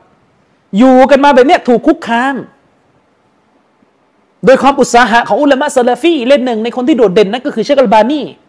แน่นอนแหละครับไอ้พวกเขาจะอยู่เฉยๆก็ไม่ได้ก็ต้องออกมาดิ้นต้องออกมาดิ้นต้องออกมาทำอะไรสักอย่างซึ่งหนึ่งในสิ่งที่ทำก็คือการมุ่งทำลายเกียรติและฐานะทางวิชาการด้านหะดีษให้แก่เชคมูฮัมหมัดนาซิรุดดินอัลอัลบานีรอฮิมะฮุลลอฮ์แม้แต่ในประเทศไทยก็ไม่รอดเพราะว่าเรายอมรับร่วมกันใช่ไหมครับว่าเวลาเราฟังอาจารย์ที่สอนศาสนาในเมืองไทยที่เรียกกันกว้างๆว่าอาจารย์คณะใหม่แล้วกันอาจารย์กลุ่มซุนนะห์เนี่ยหรือที่ฝ่ายตรงข้ามเรียกว่ากลุ่มวะฮาบีเนี่ยเวลาเราตรวจเวลาอาจารย์อ้างหะดีษและอาจารย์แจ้งสถานะที่ได้ยินบ่อยที่สุดคือใครครับก็เชคอัลบานีนะแต่อาจจะมีบางคนนะนะศีสาว่าเก๋ากับเชคอัลบานีเนี่ยเอาหะดีษมาแล้วก็พูดเองเลยว่าซอฮีฮ์ฮะซันและไม่อ้างว่าเชคอัลบานีตรวจเพราะว่าอะไรเขามักจะบอกว่าเขานี่ไม่ยึดติดใครเราไม่ตะซุบก็เลยตรวจเองเลยแล้วก็มั่วหลายต้นแล้วที่ตรวจน่ะมีไอ้นั้นไอ้นั้นเราไม่นับอืมแต่โดยทั่วไปอาจารย์ในเมืองไทยเวลาอ้างหะดีษก็ว่าไงครับเวลาอ้างหะดีษมาก็หะดีษนี้พี่น้องครับเป็นหะดีษฮะซันเชคอัลบานีรับรองหะดีษนี้นะครับพี่น้องเป็นหะดีษซอฮีฮ์เชคอัลบานีรับรองหะดีษนี้นะครับพี่น้องเป็นหะดีษฎออีฟเป็นหะดีษเมาฎูอ์เชคอัลบานีตรวจทานมาแล้วหลักๆจะเป็นแบบนี้ไม่ค่อยได้ยินหรอกครับว่าพี่น้องครับหะดีษนี้ซอฮีฮ์นะครับเชคอับดุลลาฮ์ดูวิชตรวจเคยได้ยินไหมไม่เคยได้ยินหะดีษนี้ซอฮีฮ์นะครับพี่น้องหะดีษนี้ฮะซันนะครับพี่น้องเชคอบูอิสฮากฮุวัยนีตรวจแทบไม่เคยได้ยินนะถ้าจะมีก็อาจจะจากผมและอีกบางท่านนะเอออะไรอีกพี่น้องครับหะดีษบทนี้เนี่ยเป็นหะดีษเมาฎูอ์นะครับใครตรวจครับใครตรวจเชคอะไรมั่งเอาเชคไหนอีกอับดุลกอดิรอัลอาร์นาอูตคุ้นไหมไม่ค่อยคุ้นถ้าจะมีอีกคนหนึ่งที่ถูกอ้างบ้างมั้งเคยได้ยินไหมเชคชูเอฟอัลอาร์นาอูตเคยได้ยินไหมครับเคยได้ยินไหมสุบัยไม่เคยเคยไม่เคยจริงๆในซีรีส์ชีอะห์ที่ผมทำไปเรื่องเรื่องชีอะห์เนี่ยยาวๆเนี่ยผมก็อ้างอยู่เป็นระยะระยะนะเชคชูเอฟอัลอาร์นาอูตก็จะได้ยินบ้างแต่หลักๆก็คือเชคอัลบานีรอฮิมะฮุลลอฮ์หลักๆจะเป็นเชคอัลบานีรอฮิมะฮุลลอฮ์อืมหรือไม่ก็คืออุลามะรุ่นก่อนเลยหะดีษบทนี้อิบนุฮะญัรว่าหะดีษบทนี้อิหม่ามอันนะวะวีรับรองมีเหมือนกันหะดีษบทนี้ท่านอิหม่ามอิบนุญาวซีท่านอิหม่ามอัสซุยูตีก็ว่ากันไปแต่ว่าหลักๆพวกเราจะอ้างเชคอัลบานีเพราะกลุ่มซุนนะห์เรามองว่าเชคอัลบานีเนี่ยละเอียดละออและระมัดระวังในการตรวจหะดีษเชคอัลบานีจะละเอียดละออและระมัดระวังในการตรวจหะดีษทีนี้เวลาอะไรๆก็เชคอัลบานีตรวจโดยเฉพาะอย่างยิ่งนะพี่น้องถ้าพี่น้องอยู่วงการซุนนะห์เมืองไทยสักช่วงปีตั้งแต่ช่วงปีพ.ศ.สองห้าสี่เจ็ดเกิดกันทันหรือยังไม่รู้รุ่นนั้นนะช่วงตอนปีสองห้าสี่เจ็ดจนกระทั่งถึงประมาณสองห้าห้าสี่ยุคนั้นก็คือโต๊ะครูแทบทุกคนเลยอัลบานีว่างอัลบานีตรวจอย่างนั้นอัลบานีตรวจอย่างงู้นทุกคนแทบตอนนั้นจะเป็นอย่างนั้นกันหมดนะครับจนคณะเก่ามันไส้จนโต๊ะครูคณะเก่านี่มันไส้นะครับเลยมีโต๊ะครูคณะเก่าจำนวนไม่น้อยพยายามออกมาดิสเครดิตทำลายความน่าเชื่อถือของเชคอัลบานีทำลายความไว้วางใจที่คนเนี่ยเขาไว้วางใจเชคอัลบานีโต๊ะครูบางคนเนี่ยเคยวิจารณ์เชคอัลบานีนี่ไม่เหลือเกียรติเลยครับวิจารณ์แบบอัลลอฮฺอักบัรไม่ดูไม่ดูตัวเองเลยไม่ดูความเป็นจริงเลยนะมีโต๊ะครูคนหนึ่งไม่บอกว่าคนไหนแต่รู้กัน มีตัวหูคนหนึ่งเคยวิจารณ์เชคอัลบานีรอฮิมะฮุลลอฮ์ว่าเชคอัลบานีเนี่ยจำฮะดีษสิบบทยังไม่ถึงเลยดูมันพูดดูมันพูดฮะดีษสิบบทอัลบานีรอฮิมะฮุลลอฮ์เนี่ยไม่จำแต่กุรอานทั้งเล่มอัลบานีจำได้อัลลอฮ์กุรอานหนึ่งยุสเนี่ยคนไม่ได้อ่านเลยมันยังจำก็ได้กุรอานหนึ่งยุสกับฮะดีษสิบบทเนี่ยอะไรยาวกันนะกุรอานหนึ่งยุสยุสสามสิบนะกับฮะดีษสิบบทเนี่ยผมว่ากุรอานหนึ่งยุสยาวกว่านะถ้าดูจากตัวอักษรนะอัลลอฮ์กุรอานหนึ่งยุสคนยังจำเลยฮะดีษสิบบทจำไม่ได้ว่าเชคอัลบานีนี่ดูมันพูดผมนี่ขอดุอานะตะขวนนี่นะเหยียดหยามเชคอัลบานีมานานบอกว่าเชคอัลบานีเนี่ยฮะดีษสิบบทก็ไม่จำเชคอัลบานีเนี่ยภาษาอาหรับไม่ดีดูมันพูดเชคอัลบานีเนี่ยนะไม่ได้มีครูเชคอัลบานีเนี่ยอ่านเองมั่งอะไรมั่งเชคอัลบานีเนี่ยมั่วเชคอัลบานีเนี่ยคาดเคลื่อนเหยียดหยามว่าอะไรเชคอัลบานีผมขอดุอานะครับขอดุอานะครับขอร้อนเนี่ยจัดการคนที่ใส่ร้ายเชคอัลบานีแบบนี้จะโต้แย้งวิชาการไม่โต้แต่เล่นแบบนี้อืมครั้งตอนที่เชคยูนุสอัสซะบาฮีเคยมาประเทศไทยเชคยูนุสอัสซะบาฮีฮาฟิซะฮุลลอฮ์เนี่ยเป็นผู้รู้คนหนึ่งที่อยู่ในประเทศบาห์เรนบาห์เรนเนี่ยเป็นผู้รู้ซะลาฟีคนหนึ่งนะครับอยู่ในบาห์เรนเคยมาที่ประเทศไทยผมจำได้ตอนที่เชคยูนุสสอนหนังสือซะลาสะตุอุซูลตอนนั้นเราใช้พื้นที่ตรงด้านล่างนะครับของสถานที่หนึ่งเนี่ยให้เชคยูนุสเนี่ยอธิบายหนังสือเล่มนี้ผมจำได้เลยว่าเชคยูนุสเนี่ยเคยพูดว่าเมื่อครั้งตอนที่เชคอัลบานีอยู่ดามัสกัสผู้รู้อาชัยเราะห์คนหนึ่งไม่อยากจะเอ่ยชื่อเสียชีวิตไปแล้วผู้รู้อาชัยเราะห์คนหนึ่งซึ่งมีฐานะมีฐานะสูงในประเทศซีเรียเพราะเป็นที่ปรึกษาของรัฐบาลบาชัรรัฐบาลซีเรียที่เป็นรอฟิดะห์เป็นนูซัยรียะห์ชีอะห์ผู้รู้คนนี้เนี่ยเป็นผู้รู้อาชัยเราะห์ซูฟีที่จะเป็นปฏิปักษ์กับเชคอัลบานีเขียนหนังสือโต้กันตลอดและผู้รู้คนนี้ก็พยายามกีดกันไม่ให้รัฐบาลซีเรียเนี่ยพยายามกีดกันบอกรัฐบาลซีเรียให้รัฐบาลซีเรียเนี่ยอย่านำเข้าตำราของเชคุลอิสลามอิบนุตัยมียะห์เข้าสู่ดามัสกัสเชคยูนุสเล่าให้ฟังว่าเชคอัลบานีเนี่ยตลอดชีวิตท่านเนี่ยดุอาตลอดเลยอืมขอให้อัลเลาะห์เนี่ยจัดการผู้รู้คนนี้นะครับเพราะว่าได้อาธรรมทั้งต่อเชคอัลบานีแล้วก็ต่ออิหม่ามอิบนุตัยมียะห์บั้นปลายที่ผู้รู้คนนี้เสียชีวิตลงก็คือเขาโดนระเบิดพูดแค่นี้ก็รู้กันว่าเป็นใครโดนระเบิดภายหลังจากที่ได้มีการก่อจลาจลของประชาชนเราไม่ได้เห็นด้วยนะกับการที่มีคนไประเบิดตัวเขานะครับเราไม่ได้เห็นด้วยกับการที่มีคนไประเบิดตัวเขาอันนั้นเป็นการทำที่ไม่ถูกต้องแต่กำลังจะบอกว่าระวังให้ดีนะครับเราไม่รู้หรอกว่าการที่เราเนี่ยไปพูดจาจาบจ้วงใส่อุลามะที่เขาอยู่บนความดีเนี่ยเราจะโดนอะไรหรือเปล่าในอนาคตเราไม่รู้ว่าบาลาที่เราโดนหลังจากนั้นบททดสอบที่เราโดนหลังจากนั้นเนี่ยมันโดนมาจากสาเหตุอะไรกันแน่แต่ที่ปลอดภัยที่สุดก็คือสงบปากสงบลิ้นกับผู้รู้อุลามะเนี่ยดีที่สุดนะครับที่เป็นอุลามะที่บรรดาอุลามะได้รับรองว่าตัวของเขาเป็นผู้ที่ไม่ได้ทำลายศาสนานั่นที่ซีเรียส่วนที่สยามที่ไทยไอคนที่ดิสเครดิตเชคอัลบานีขณะบอกว่าเชคอัลบานีเนี่ยหะดีษสิบบทยังไม่จำผมมาขอดุอาขอเราจัดการคนที่เหยียดหยามเชคอัลบานีอย่างเงี้ยดิสเครดิตเชคอัลบานีไหมวันหนึ่งก็ไม่รู้ว่าพอดุอาอะไรของใครยังไงก็วัลลอฮุอาลัมเขาก็ได้รับการลดเกียรติลงนะครับคนทั้งประเทศต่างพูดถึงการกระทำของเขานะวิวาหะอะไรต่อมีอะไรอืมวิวาหะอะไรต่อมีอะไรนะครับจนกระทั่งผู้คนเนี่ยเสื่อมความนิยมเสื่อมศรัทธาต่อเขานะครับระวังให้ดีระวังให้ดีสิ่งที่ท่านเหยียดหยามเชคอัลบานีชนิดที่บอกว่าเชคอัลบานีเนี่ยหะดีษสิบบทไม่จำท่านเหยียดหยามเขาไปถึงความรู้ของเขาทั้งหมดอืมเตาบ้าซะนะครับคนที่เคยพูดใส่เชคอัลบานีอย่างนี้นะครับนี่ยังไม่นับไอ้คนอื่นอีกนะแล้วเถอะไปหมดไม่รู้อะไรต่อไม่อะไรอืมวิพากษ์วิจารณ์เชคอัลบานีให้ข้อหาอธรรมหนึ่งสองสามสี่บอกว่าเชคอัลบานีนี่ไปขโมยผลงานคนอื่นบ้างนะ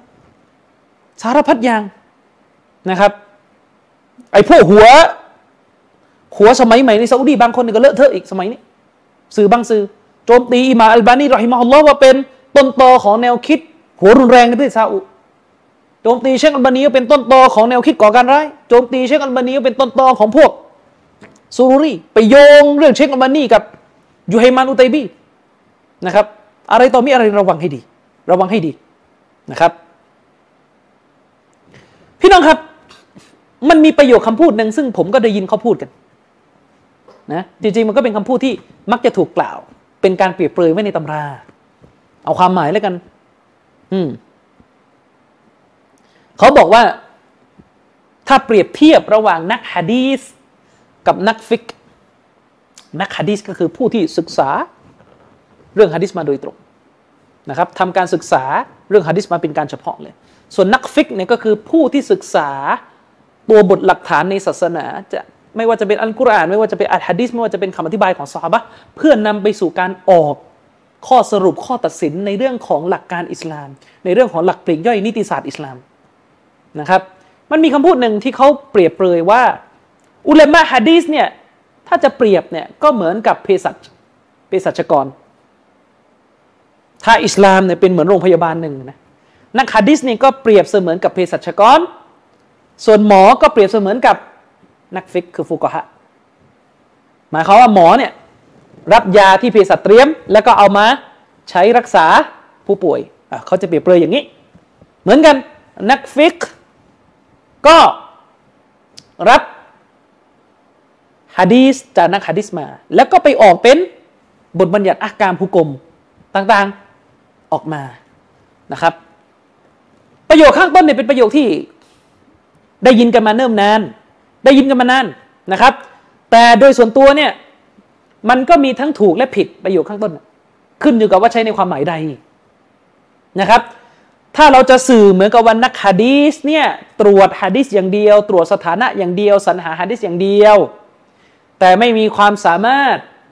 ไม่มีบทบาทไม่เก่งในการออกหุกมฟิกไม่เก่งในการออกทัศนะฟิกอันนี้เราไม่เห็นด้วยถ้าพูดประโยคแบบนี้เพื่อจะให้เข้าใจอย่างนี้เพราะมันเหมือนกับจะทำให้เกิดการดูแคลนต่อฟิกของอะห์ลิลหะดีษคือหมายถึงว่านักหะดีษเนี่ยเขาไม่ได้ทำหน้าที่เพียงแค่รวบรวมหะดีษนึกออกไหมครับเขาไม่ได้ทำหน้าที่เพียงแค่รวบรวมหะดีษฮะแล้วก็แล้วก็เอาเป็นเล่มไปแล้วก็จบไม่ครับนักหะดีษเนี่ยเขาก็มีมุมมองในเรื่องของหลักนิติศาสตร์อิสลามในเรื่องของฟิกห์ในแบบของเขาในการวินิจฉัยของเขาก็มีมันจึงมีหนังสือที่เขาศึกษาเกี่ยวกับฟิกห์ของบรรดามุฮัดดิซีนบรรดานักปราชญ์หะดีษอืมและจริงๆเนี่ยอิหม่ามทั้งสี่มัซฮับเนี่ยโดยพื้นฐานเหล่านั้นอิหม่ามเหล่านี้เป็นนักหะดีษอยู่แล้วไม่ว่าจะเป็นอิหม่ามฮะนะฟีอิหม่ามอัชชาฟิอีอิหม่ามมาลิกอิหม่ามชาฟิอีเนี่ยเป็นมุฮัดดิษของแท้เลยเป็นนักหะดีษของแท้เลยอิหม่ามมาลิกก็เป็นนักหะดีษบันทึกหนังสือมุวัตตะอิหม่ามอะห์มัดนี่โอ้โหยิ่งชัดเจนเลยเป็นนักหะดีษนะครับและในขณะเดียวกันเราก็ไม่ปฏิเสธว่าสี่ท่านนี่ก็คือบิดาแห่งฟิกทั้งสี่ตระกูลในอิสลามนั่นก็หมายความว่าเป็นสองอย่างในตัวเดียวกันได้ในคนเดียวกันได้นะครับเป็นนักฟิกและก็เป็นนักหะดีษแล้วก็รวมไปถึงเป็นนักอะกีดะห์จะเป็นอะไรอิหม่ามเหล่านี้มีความรู้รอบด้านในศาสตร์แห่งอิสลามนะครับเออฉะนั้นเนี่ยนักหะดีษเนี่ยฐานะของเขาเนี่ยเขาเนี่ยอ่านหะดีษศึกษาหะดีษเขาย่อมมีความรู้ว่าหะดีษแต่ละบทในดุลพินิจของเขาเขารู้ว่าหะดีษแต่ละบทเนี่ยจะเอาไปใช้ออกหุกมอะไรแบบไหนจะเอาไปอธิบายออกเป็นบทสรุปแบบไหนนักหะดีษมีความรู้อยู่แล้วแต่ในขณะเดียวกันนักฟิกห์นักฟิกห์คือบรรดาอุลามะที่ชำนาญฟิกห์เนี่ยมันก็มีถ้าเรายอมรับตรงๆนักฟิกห์บางท่านก็ชำนาญหะดีษด้วยคือหมายความว่าคัดกรองหะดีษคัดกรองหะดีษมาอย่างดีดูว่าอันไหนซอฮีฮ์อันไหนดออีฟอันไหนฮะซันอันไหนมอฎูอ์คัดกรองมาด้วยแล้วก็ระวังในเรื่องการใช้หะดีษมีต้องยอมรับนักฟิกที่เขียนหนังสือนี่เอาหะดีษดออีฟเอาหะดีษมอฎูอ์เนี่ยมาออกหุกมเนี่ยมีมีนะครับเอาผสมผสมปนๆกันเนี่ยมีอันนี้ไม่ปฏิเสธอ่านะครับอันนี้ไม่ปฏิเสธฉะนั้นเนี่ยเชคอัลบานีรอฮิมะฮุลลอฮ์เนี่ยท่านเคยพูดนะครับในการ เขียนบทนำของหนังสือที่ท่านเขียนขึ้นมาเกี่ยวกับเรื่องการละหมาดตามสุนนะห์นบีซิฟาตุศอลาตินนบีเนี่ยเชคอัลบานีบอกว่าการเขียนหนังสือเล่มนี้ของข้าพเจ้าข้าพเจ้าไม่ได้เขียนขึ้นบนพื้นฐานของการสังกัดในมัซฮับหนึ่งมัซฮับใดแต่ข้าพเจ้าเขียนหนังสือเล่มนี้บนพื้นฐานของการวินิจฉัยตัวบทตามแนวทางของมัซฮับแห่งอะห์ลิลหะดีษก็คือหมายถึงว่าเขียนหนังสือเล่มนี้อาศัยแนวทางของนักหะดีษเวลาเขาจะวิเคราะห์ฟิกขึ้นมาซึ่งในมุมมองของผมเชคอัลบานีเป็นหนึ่งในนักปราชญ์ที่ผมให้ความเชื่อถือมากที่สุดคนหนึ่งในเรื่องฟิกนะครับในเรื่องฟิกเพราะเชคอัลบานีนั้นพูดได้เลยว่าความรู้หะดีษเนี่ยเราไม่ต้องพูดแล้วท่านมีความรู้หะดีษอย่างแน่นอนและท่านก็มีความรู้ในการวินิจฉัยเรื่องฟิกเนี่ยไม่ด้อยไปกว่าอุลามะท่านอื่นฉะนั้นคนที่มักจะใช้คำพูดว่าเชคอัลบานีเนี่ยเก่งหะดีษอย่างเดียวแต่ฟิกของท่านไม่ค่อยเก่งฟิกของท่านในแปลกประหลาดฟิกของท่านเนี่ยไม่แหลมคมอันนี้ผมไม่เห็นด้วยผมไม่เห็นด้วยนะครับแม้ว่าผมเนี่ยจะเห็นไม่ตรงกับเชคอัลบานีอย่างชัดเจนเกี่ยวกับประเด็นเรื่องการปิดหน้าเปิดหน้าเพราะเรารู้กันว่าอิหม่ามอัลบานีรอฮิมะฮุลลอฮ์ท่านมีทัศนะว่าการปิดหน้าไม่ใช่ข้อบังคับเหนือสตรีเป็นแค่ข้อส่งเสริมสำหรับสตรีที่บนใบหน้านั้นไม่ได้มีซีนะคือเครื่องประดับคือไม่ได้มีสิ่งที่ประดับประดาให้สวยงามจริงๆอ่ะเชคอัลบานีไม่ได้พูดละเอียดต่อแต่ว่าถ้าเราตั้งคำถามต่อนะแสดงว่าถ้าบนใบหน้าของสตรีมีเครื่องประดับเนี่ยต้องปิดเชคอัลบานีบอกต้องปิดไงเปิดไม่ได้ซึ่งตรงเนี้ยโต๊ะครูสยามไม่ค่อยเอามานะโต๊ะครูสยามไม่ค่อยเอามาโต๊ะครูสยามบอกแค่ลอยๆแค่ว่าเชคอัลบานีเนี่ยไม่ว่าจะปิดหน้านะพี่น้องแล้วก็เลิกและบนใบหน้าของมุสลิมะเนี่ยที่ไปยึดทัศนะนี้เนี่ยเต็มไปด้วยแป้งเต็มไปด้วยรองพื้นเต็มไปด้วยมัสคาร่าเต็มไปด้วยอะไรต่อมีอะไรก็เต็มเต็มไปหมดไม่รู้อะไรนึกออกไหมเออในขณะเดียวกันในขณะเดียวกันถ้าถามต่อเป้าหมายที่เชคอัลบานีบอกว่าถ้าบนใบหน้าเนี่ยมีเครื่องประดับมีซีนะมีสิ่งที่ประดับประดาความงามของผู้หญิงปรากฏอยู่อันนี้เปิดไม่ได้ต้องปิดแต่ถ้าหน้าสดคือไม่มีเครื่องประดับเปิดได้แสดงว่าเป้าหมายของคำของคำวินิจฉัยนี่ที่เชคอัลบานีวินิจฉัยออกไปเหตุจริงๆมันอยู่ที่การดึงดูดนั่นแหละจริงไหมครับเหตุจริงๆก็คืออยู่ที่ความงามของสตรีเข้าใจประเด็นใช่ไหมอืมเพราะว่าที่เชคอัลบานีกำลังจะบอกว่าถ้าบนใบหน้าของนางมีเครื่องประดับเนี่ยเปิดไม่ได้แล้วก็แสดงว่าสาเหตุจริงๆคือความสวยความดึงดูดคำถามเกิดขึ้นว่าแล้วถ้าผู้หญิงบางคนน่ะเปิดหน้าก็สวยเลยไม่ต้องแต่งทำยังไงถ้าผู้หญิงบางคนเปิดหน้าแล้วก็สวยเลยทำยังไงเออผู้หญิงบางท่านเปิดหน้าเนี่ยคือพูดตรงๆอ่ะหน้าตาเนี่ยคือขาวโดยไม่ต้องทาแป้งมีมันก็มีอ่ะถ้าพูดตรงๆก็มีคือมีความงามโดยตัวอยู่แล้วไม่ต้องแต่งหน้าก็สวยอ่ะไม่ต้องแต่งหน้าผู้ชายก็มองแล้วแล้วตกลงไม่ต้องปิดเหรอถ้าถามว่าไม่ต้องนะเพราะอะไรสมมติถ้าตอบว่าไม่ต้องนะเพราะอะไรก็ในเมื่อมันเรื่องเดียวกันในเมื่อเปิดหน้าคนสวยคนก็มองอยู่ดีและทำไมมันถึงจำแนกระหว่างมีเครื่องประดับกับไม่มีเครื่องประดับในเมื่อผลลัพธ์มันเดียวกันก็คือความเสียหายอืมอันนี้คือถ้าถ้าถ้าคุณใช้เหตุผลถ้าคุณไม่ตะอัสซุบเหมือนกับที่คุณราคาคุยกันมาตลอดว่าเราไม่ยึดติดเราดูหลักฐานเราดูความถูกต้องก็นี่ไงทำไมไม่ดูอ่ะอืมอันนี้ผมให้สุดๆเลยนะเอาว่าถ้าจะเปิดหน้านี่คือไม่สวยเอาไหมล่ะอืมอืมบางคนไม่เข้าใจนะว่าความสวยของผู้หญิงเนี่ยมันทำมันนำไปสู่อะไรที่บางทีก็ไม่คิดไม่ฝันสมัยเรียนมัธยมอะไม่ว่าท่านจะเรียนที่ไหนก็แล้วตามแต่นะสมัยเรียนมัธยมอะผมไม่รู้นะแล้วแต่โรงเรียนว่าใครจะใครจะมาจากโรงเรียนไหนถ้ามาจากโรงเรียนที่อะภาพรวมของโรงเรียนมีแต่เด็กเรียบร้อยอะก็อาจจะไม่ไม่ค่อยเจอเรื่องที่เรื่องในแบบที่ผมจะเล่าเคยได้ยินไหมครับผู้หญิงบางคนคือหน้าตาสวยนักเรียนบางคนหน้าตาสวยแล้วก็ไม่ได้ทำอะไรผิดด้วยผู้หญิงอีกกลุ่มหนึ่งอิจฉาเลย ยกพวกมาตบอย่างเงี้ยมีไหมมีทำไมจะไม่มีอืมเขาแต่ยังมีทำไมจะไม่มีมีไม่ใช่แค่ผู้หญิงครับผู้ชายบางคนมีไหมอาจจะเป็นประเภทแบบคนหล่อประจำโรงเรียนอ่ะมันเป็นปกติแหละคนหล่ออาจจะเป็นลักษณะผิวขาวผมตรงรูปร่างสูงอ่าแล้วก็บางทีอาจจะเป็นนักกีฬาโรงเรียนด้วยเพื่อนก็ยิ่งมันไส้เข้าไปอีกแล้วก็มีผู้หญิง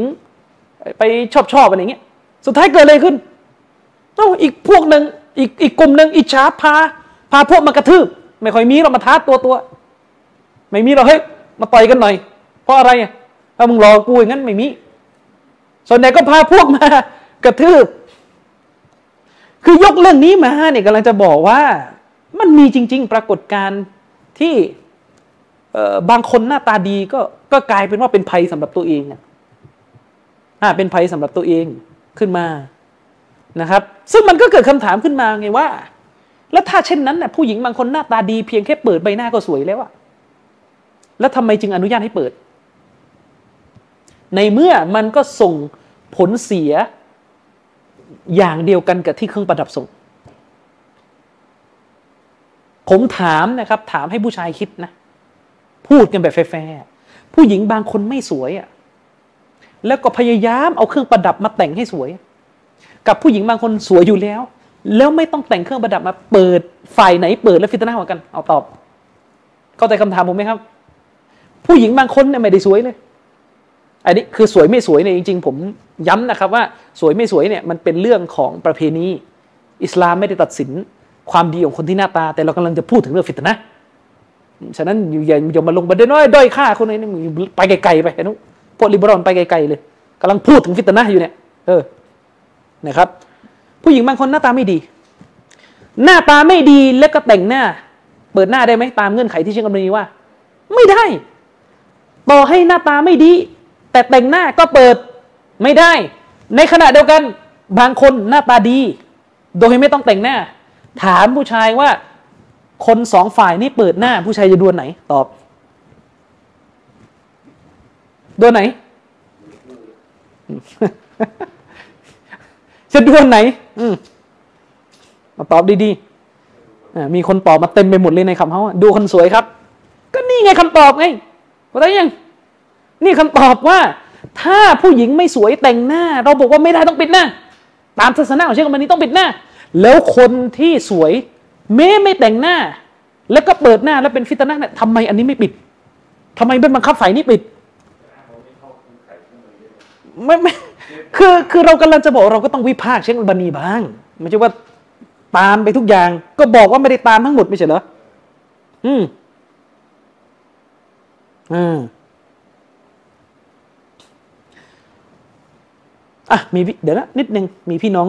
ถามมาว่า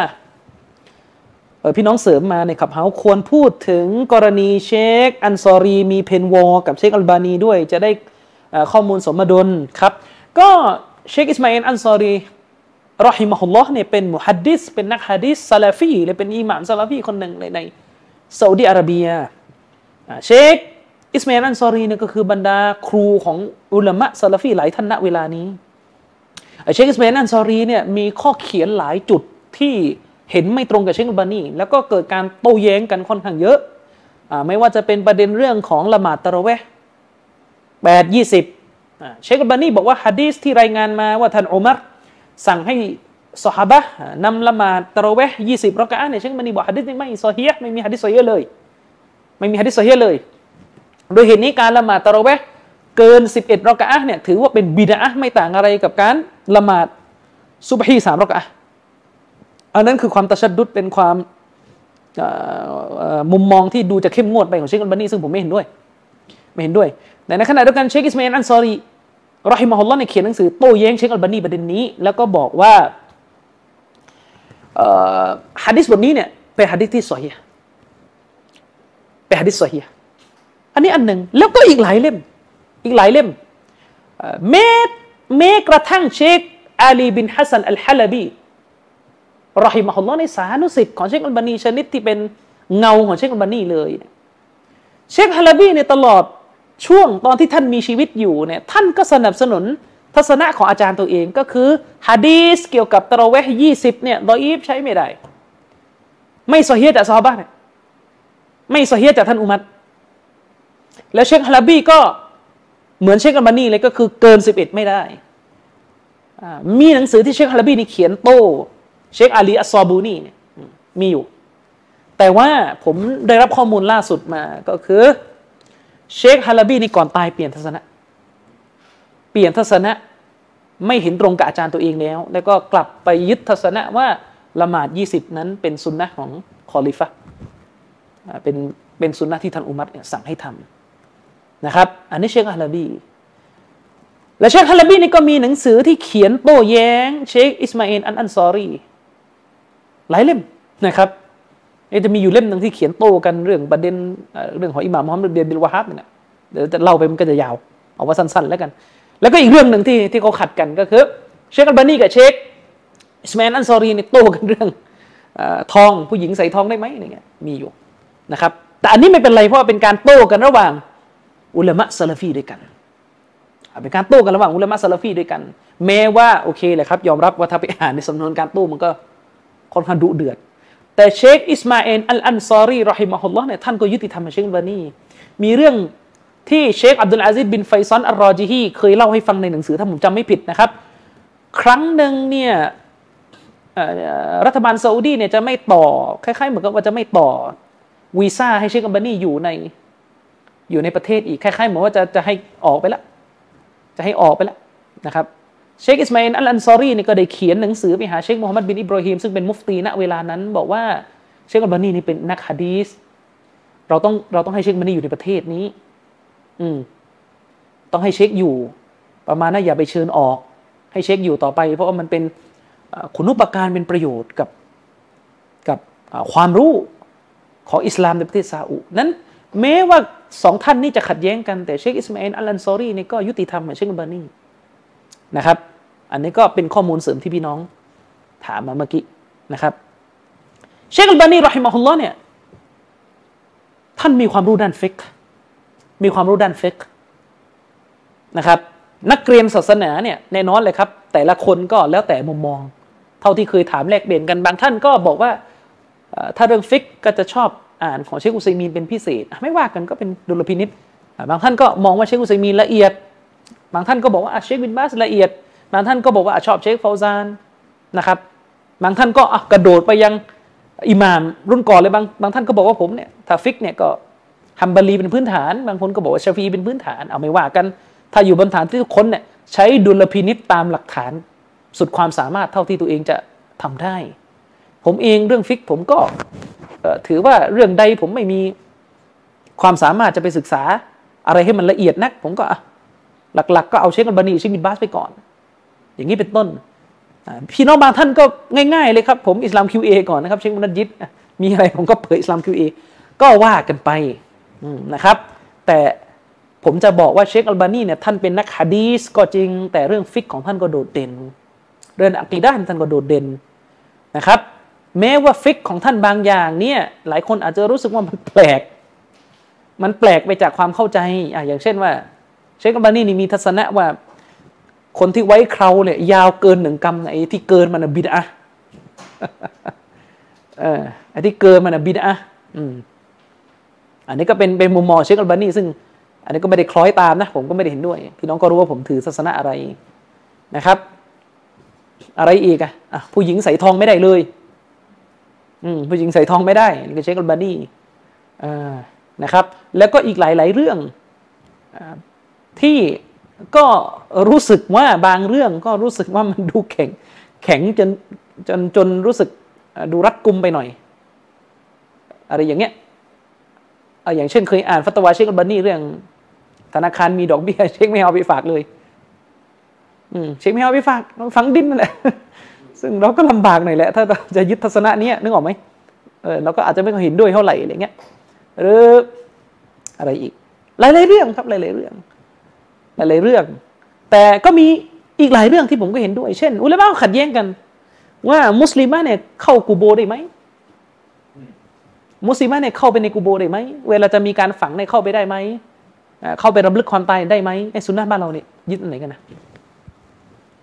เหมือนเข้าไปมั่วซั่วหมดเลยเอออะไรนะที่ผมรู้ผมไม่ได้เข้า เอออันนั้นก็เป็นทัศนะของอุลามะทั่วไปเลยท่านในยุคปัจจุบันเชคบินบาสสนับสนุนทัศนะนี้แต่ผมเห็นด้วยกับเชคบันดีกว่าว่าผู้หญิงเข้าไปรำลึกถึงอาคิเราะห์ในหลุมศพได้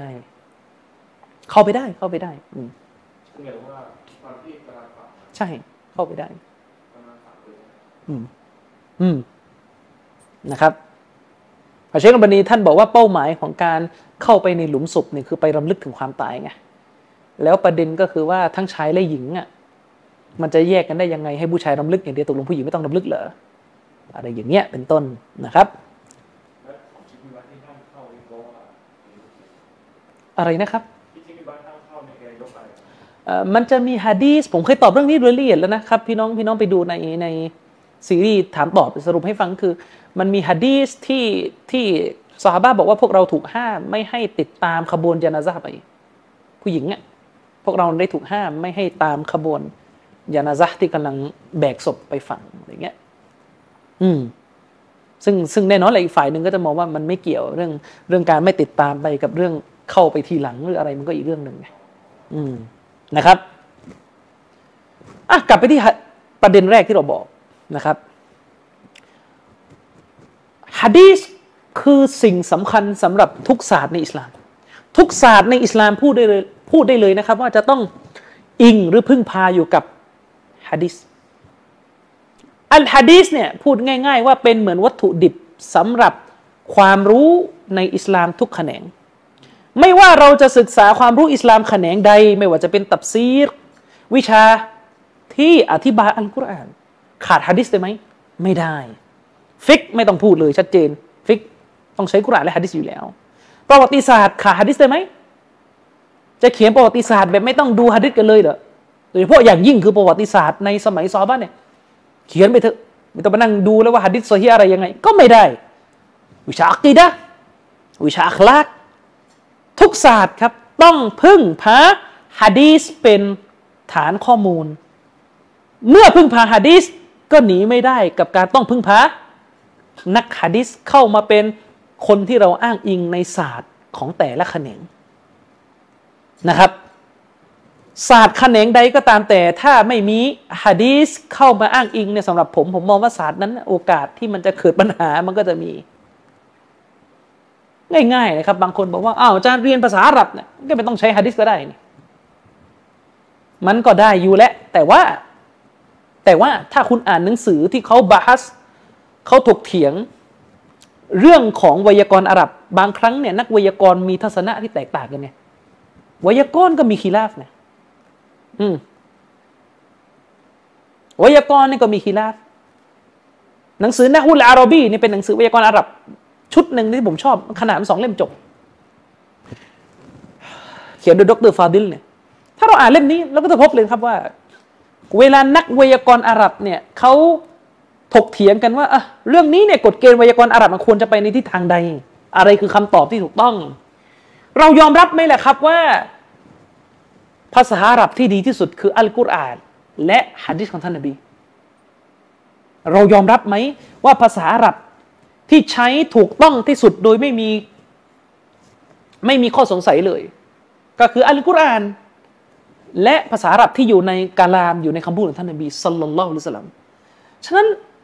อย่างในหนังสือชุดนี้เนี่ยเวลาเขาจะเขาจะให้น้ำหนัก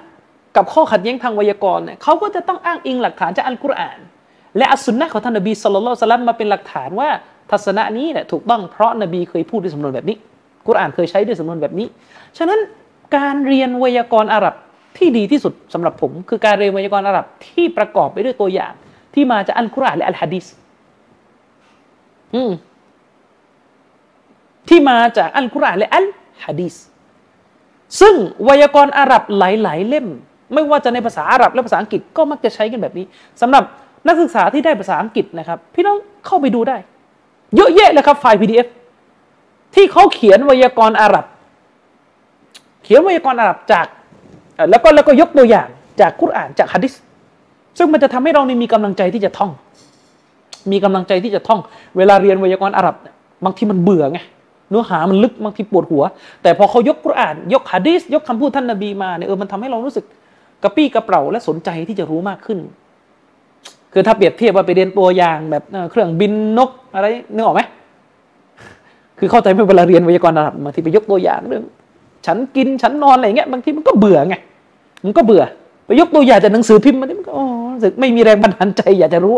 เรื่องอะไรก็ไม่ต้องมานั่งอ่านประโยคน่าเบื่อเออแต่พอยกหะดีษมาอ่ะยกหะดีษมาอย่างนี้เป็นต้นอ๋อมันก็โอ้จริงจริงอย่างนี้เป็นต้นเห็นไหมฉะนั้นโดยส่วนตัวนะผมแนะนำสำหรับเยาวชนที่สนใจศาสนาและอยากได้ภาษาอาหรับเพราะอยากรู้ศาสนาเนี่ยก็ให้อ่านหนังสือไวยากรณ์อาหรับที่มันยกตัวอย่างจากอัลกุรอานและอัลหะดีษเนี่ยจะจะได้ผลดีที่สุดนะครับในการเรียนความรู้ทุกศาสตร์ต้องอาศัยหะดีษเป็นรากเหง้าของความรู้และเมื่ออาศัยนักหะดีษเป็นรากเหง้าของความรู้จะเกิดอะไรขึ้นครับนักหะดีษก็จะเข้ามามีบทบาทในความรู้นั้นทันทีนักหะดีษก็จะเข้ามามีบทบาทในความรู้นั้นทันทีประวัติศาสตร์ที่ยาวนานของอัลอิสลามที่ผ่านมาตั้งแต่วินาทีที่เกิดบิดอะห์เกิดขึ้นในโลกอิสลามเกิดการอุตริเกิดขึ้นเราจะพบเลยว่าผู้ที่มีความรู้ในเรื่องหะดีษเนี่ยเป็นผู้ที่มีบทบาทสำคัญที่สุดในการต่อสู้กับพวกราชครูบิดอะห์ตลอดเวลาที่ผ่านมาทุกครั้งที่ศาสนาอิสลามถูกคุกคามจากศัตรูที่น่ากลัวของประชาชาติอิสลามนะครับไม่ว่าจะถูกคุกคามจากพวกบิดอะห์ไม่ว่าจะถูกคุกคามจากพวกศัตรูอิสลามที่มาจากนอกศาสนานักหะดีษเนี่ยจะเป็นทหารของพระองค์อัลเลาะห์ซุบฮานะฮูวะตะอาลาในระดับแนวหน้าที่ออกมาต่อสู้กับพวกบิดอะห์ทั้งในด้านความรู้และบางครั้งก็ในด้านของกำลังเลยอย่างเช่นใครครับชัยคุลอิสลามอิบนุตัยมียะห์รอฮิมะฮุลลอฮ์อิหม่ามมุฮัมมัดบินอับดุลวะฮาบรอฮิมะฮุลลอฮ์เนี่ยท่านเหล่านี้อืมอิหม่ามมุฮัมมัดบินอับดุลวะฮาบเชคคนอิสลามอิบนุตัยมียะห์เชคอับดุลเราะห์มานบินฮัสซันอาลีเชคเจ้าของฟัตุลมะจีดก็เหมือนกันท่านไม่ได้มีแต่ปากกาที่เขียนปกป้องศาสนาแต่ท่านญิฮาดด้วยท่านในปัจจุบันน่ะเชครอบีอะห์มัดคอลีฮะฟิซะฮุลลอฮ์ไปรบที่อัฟกานมาแล้วไปรบที่อัฟกานิสถานมาแล้วเชครอบีอะห์เป็นมุฮัดดิษเป็นนักหะดีษเชคมุกบิดบินฮาดีเป็นนักหะดีษอยู่ในเยเมนเผชิญหน้ากับพวกคอมมิวนิสต์ตั้งเท่าไหร่ถ้าเรารู้ประวัตินะครับเชคมุฮัมมัดรอชิดริดออยู่ในอียิปต์เผชิญหน้ากับพวกอาณานิคมตั้งเท่าไหร่นะครับและอีกหลายๆชีวิตยิ่งในรุ่นอดีตนี่ยิ่งชัดเจนเลยอิหม่ามอะห์มัดใครต่อไม่ใครนะครับนักหะดีษเนี่ยใช้ความรู้และอุตสาหะของตัวเองเนี่ยบากบั่นรักษาศาสนาอิสลามให้บริสุทธิ์ยิ่งไปกว่านั้นประวัติของพวกเขาเต็มไปด้วยการพลีกายปกป้องอิสลามไม่ว่าจะถูกทรมานถูกเนรเทศถูกคุมขังนี่คือประวัติศาสตร์อันยิ่งใหญ่ของอิสลาม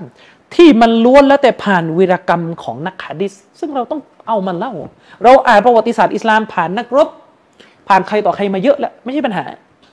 นะครับแต่ที่ต้องระวังก็คือเราอ่านประวัติศาสตร์อิสลามผ่านนักวิทยาศาสตร์ในโลกมุสลิมเนี่ยปัญหาเลยเพราะว่านักวิทยาศาสตร์เหล่านั้นมักจะเพี้ยนหมดเลยในเรื่องอะกีดะห์โดยทั่วไปอืมแต่เราไม่ค่อยได้เรียนประวัติศาสตร์อิสลามผ่านประวัติของนักหะดีษเป็นโครงเรื่องในการเล่านะครับในโลกร่วมสมัยในโลกร่วมสมัยคือโลกยุคเอาว่าร้อยปีที่ผ่านมาเนี่ยร่วมสมัยยุคที่มีรูปถ่ายแล้วไงนะครับในโลกร่วมสมัยเนี่ยมีนักหะดีษของโลกมุสลิมของโลกอิสลามหลายท่านที่ออกมาต่อสู้กับผู้ที่บิดเบือนทำลายศาสนาอิสลามมีนักหะดีษหลายท่านที่มีคุณูปการต่อการปกป้องอิสลามของเราให้รอดพ้นจากน้ำมือของพวกบิดอะห์ไม่ว่าจะเป็นท่านเชคอับดุลเราะห์มานบินยะฮยาอัลมุอัลลิมีเราะฮิมะฮุลลอฮ์อันนี้ก็เป็นนักหะดีษที่มีความเก่งกาจมากเป็นครูคนหนึ่งของเชคอัลบานีครั้งหนึ่งเชคมุอัลลิมีเนี่ยเคยสอนหะดีษอยู่ที่มัสยิดฮารอมในประเทศซาอุดิอาระเบียและเชคอัลบานีเคยไปเรียนเป็นลูกศิษย์อยู่ช่วงเวลาหนึ่งพื้นเพเดิมก็คือมาจากเยเมนนะครับเชคมุอัลลิมีได้รับฉายาว่าเป็นซะฮาบีของยุคนี้พี่น้องที่ไม่มีพื้นฐานก็งงอยู่แล้วซะฮาบีคือใครอีกเอาว่าก็นักหะดีษที่มีคุณูปการแล้วกันนะครับความเก่งกาจเนี่ยก็คือเก่งจนได้รับฉายาว่าเป็นอิหม่ามอัซซะฮาบีของยุคเชคมุอัลลิมีเราะฮิมะฮุลลอฮ์เชคมุกบินบินฮาดีอัลวาดีอีอันนี้เป็นลูกศิษย์เชคอัลบานีด้วยอุลามะซะลาฟีผู้กล้าหาญแห่งดินแดนเยเมนเหมือนกัน เชคมุกบินอืมเชคมุกบินบินฮาดีอัลวาดีผมเป็นคนชอบท่าทีและจุดยืนของเชคมุกบินมากเป็นคนกล้าหาญเป็นคนซื่อตรงเป็นคนตรงไปตรงมานะครับท่านเผชิญหน้ากับพวกมาร์กซิสต์พวกฝักใฝ่ลัทธิคอมมิวนิสต์อยู่ในประเทศเยเมนตั้งเท่าไหร่นะครับถูกขู่ฆ่าถูกรังแกตั้งเท่าไหร่นะครับเชครอบีอะห์บินฮาดีอัลมัดคอลีฮะฟิซะฮุลลอฮ์อันนี้ก็เป็นอุลามะที่บุกเบิกการดะวะฮ์ซะลาฟียะห์คนหนึ่งในดินแดนซาอุดิอาระเบียในนครมะดีนะห์เป็นผู้รู้คนแรกๆเลยที่ที่ออกมาเตือนให้โลกเนี่ยรู้พิษภัยของญะมาอะฮ์อิควานมุสลิมีนให้รู้พิษภัยของซัยยิดกุตบให้รู้พิษภัยของแนวคิดตักฟีรีที่มาจากข้อเขียนของซัยยิดกุตบเชครอบีอะห์แล้วก็เป็นมุญาฮิดีนเป็นผู้ที่สละชีวิตไปญิฮาดในดินแดนอัฟกานิสถาน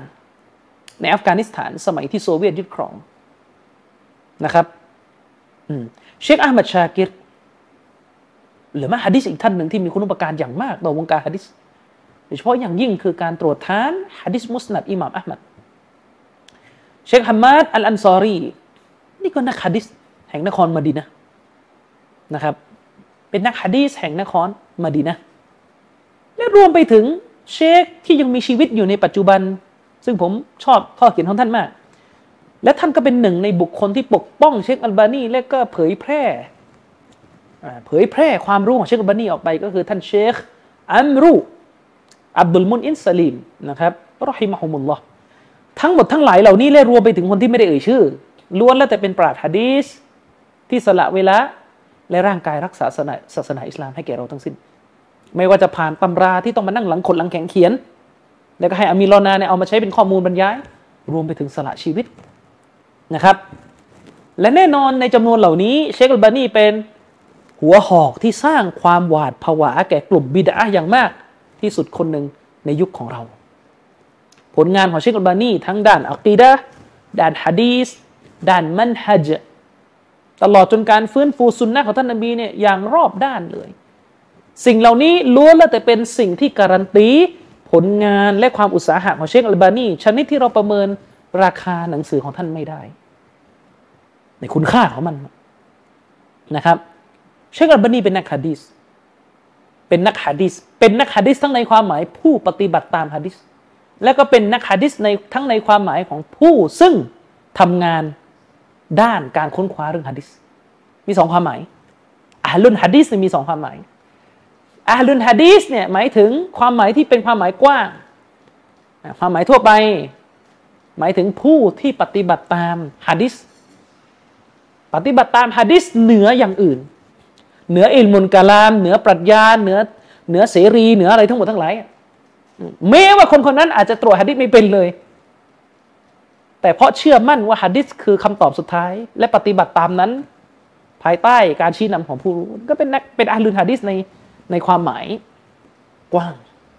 นะครับแต่อะห์ลุลหะดีษในความหมายที่เป็นความหมายทางศัพท์เทคนิคหมายถึงอุลามะหะดีษที่ทำงานด้านหะดีษนะครับ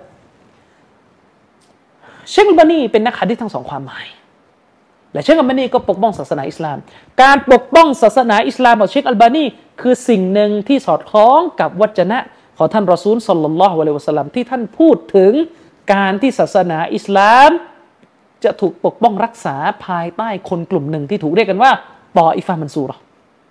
ตออิฟะห์มันซูเราะห์หมายถึงหมู่ชนที่ได้รับการช่วยเหลือให้มีชัยเหนือศัตรูนะครับท่านอิหม่ามมุสลิมได้รายงานหะดีษตออิฟะห์มันซูเราะห์ไว้ในหนังสือซอฮีฮ์ของท่าน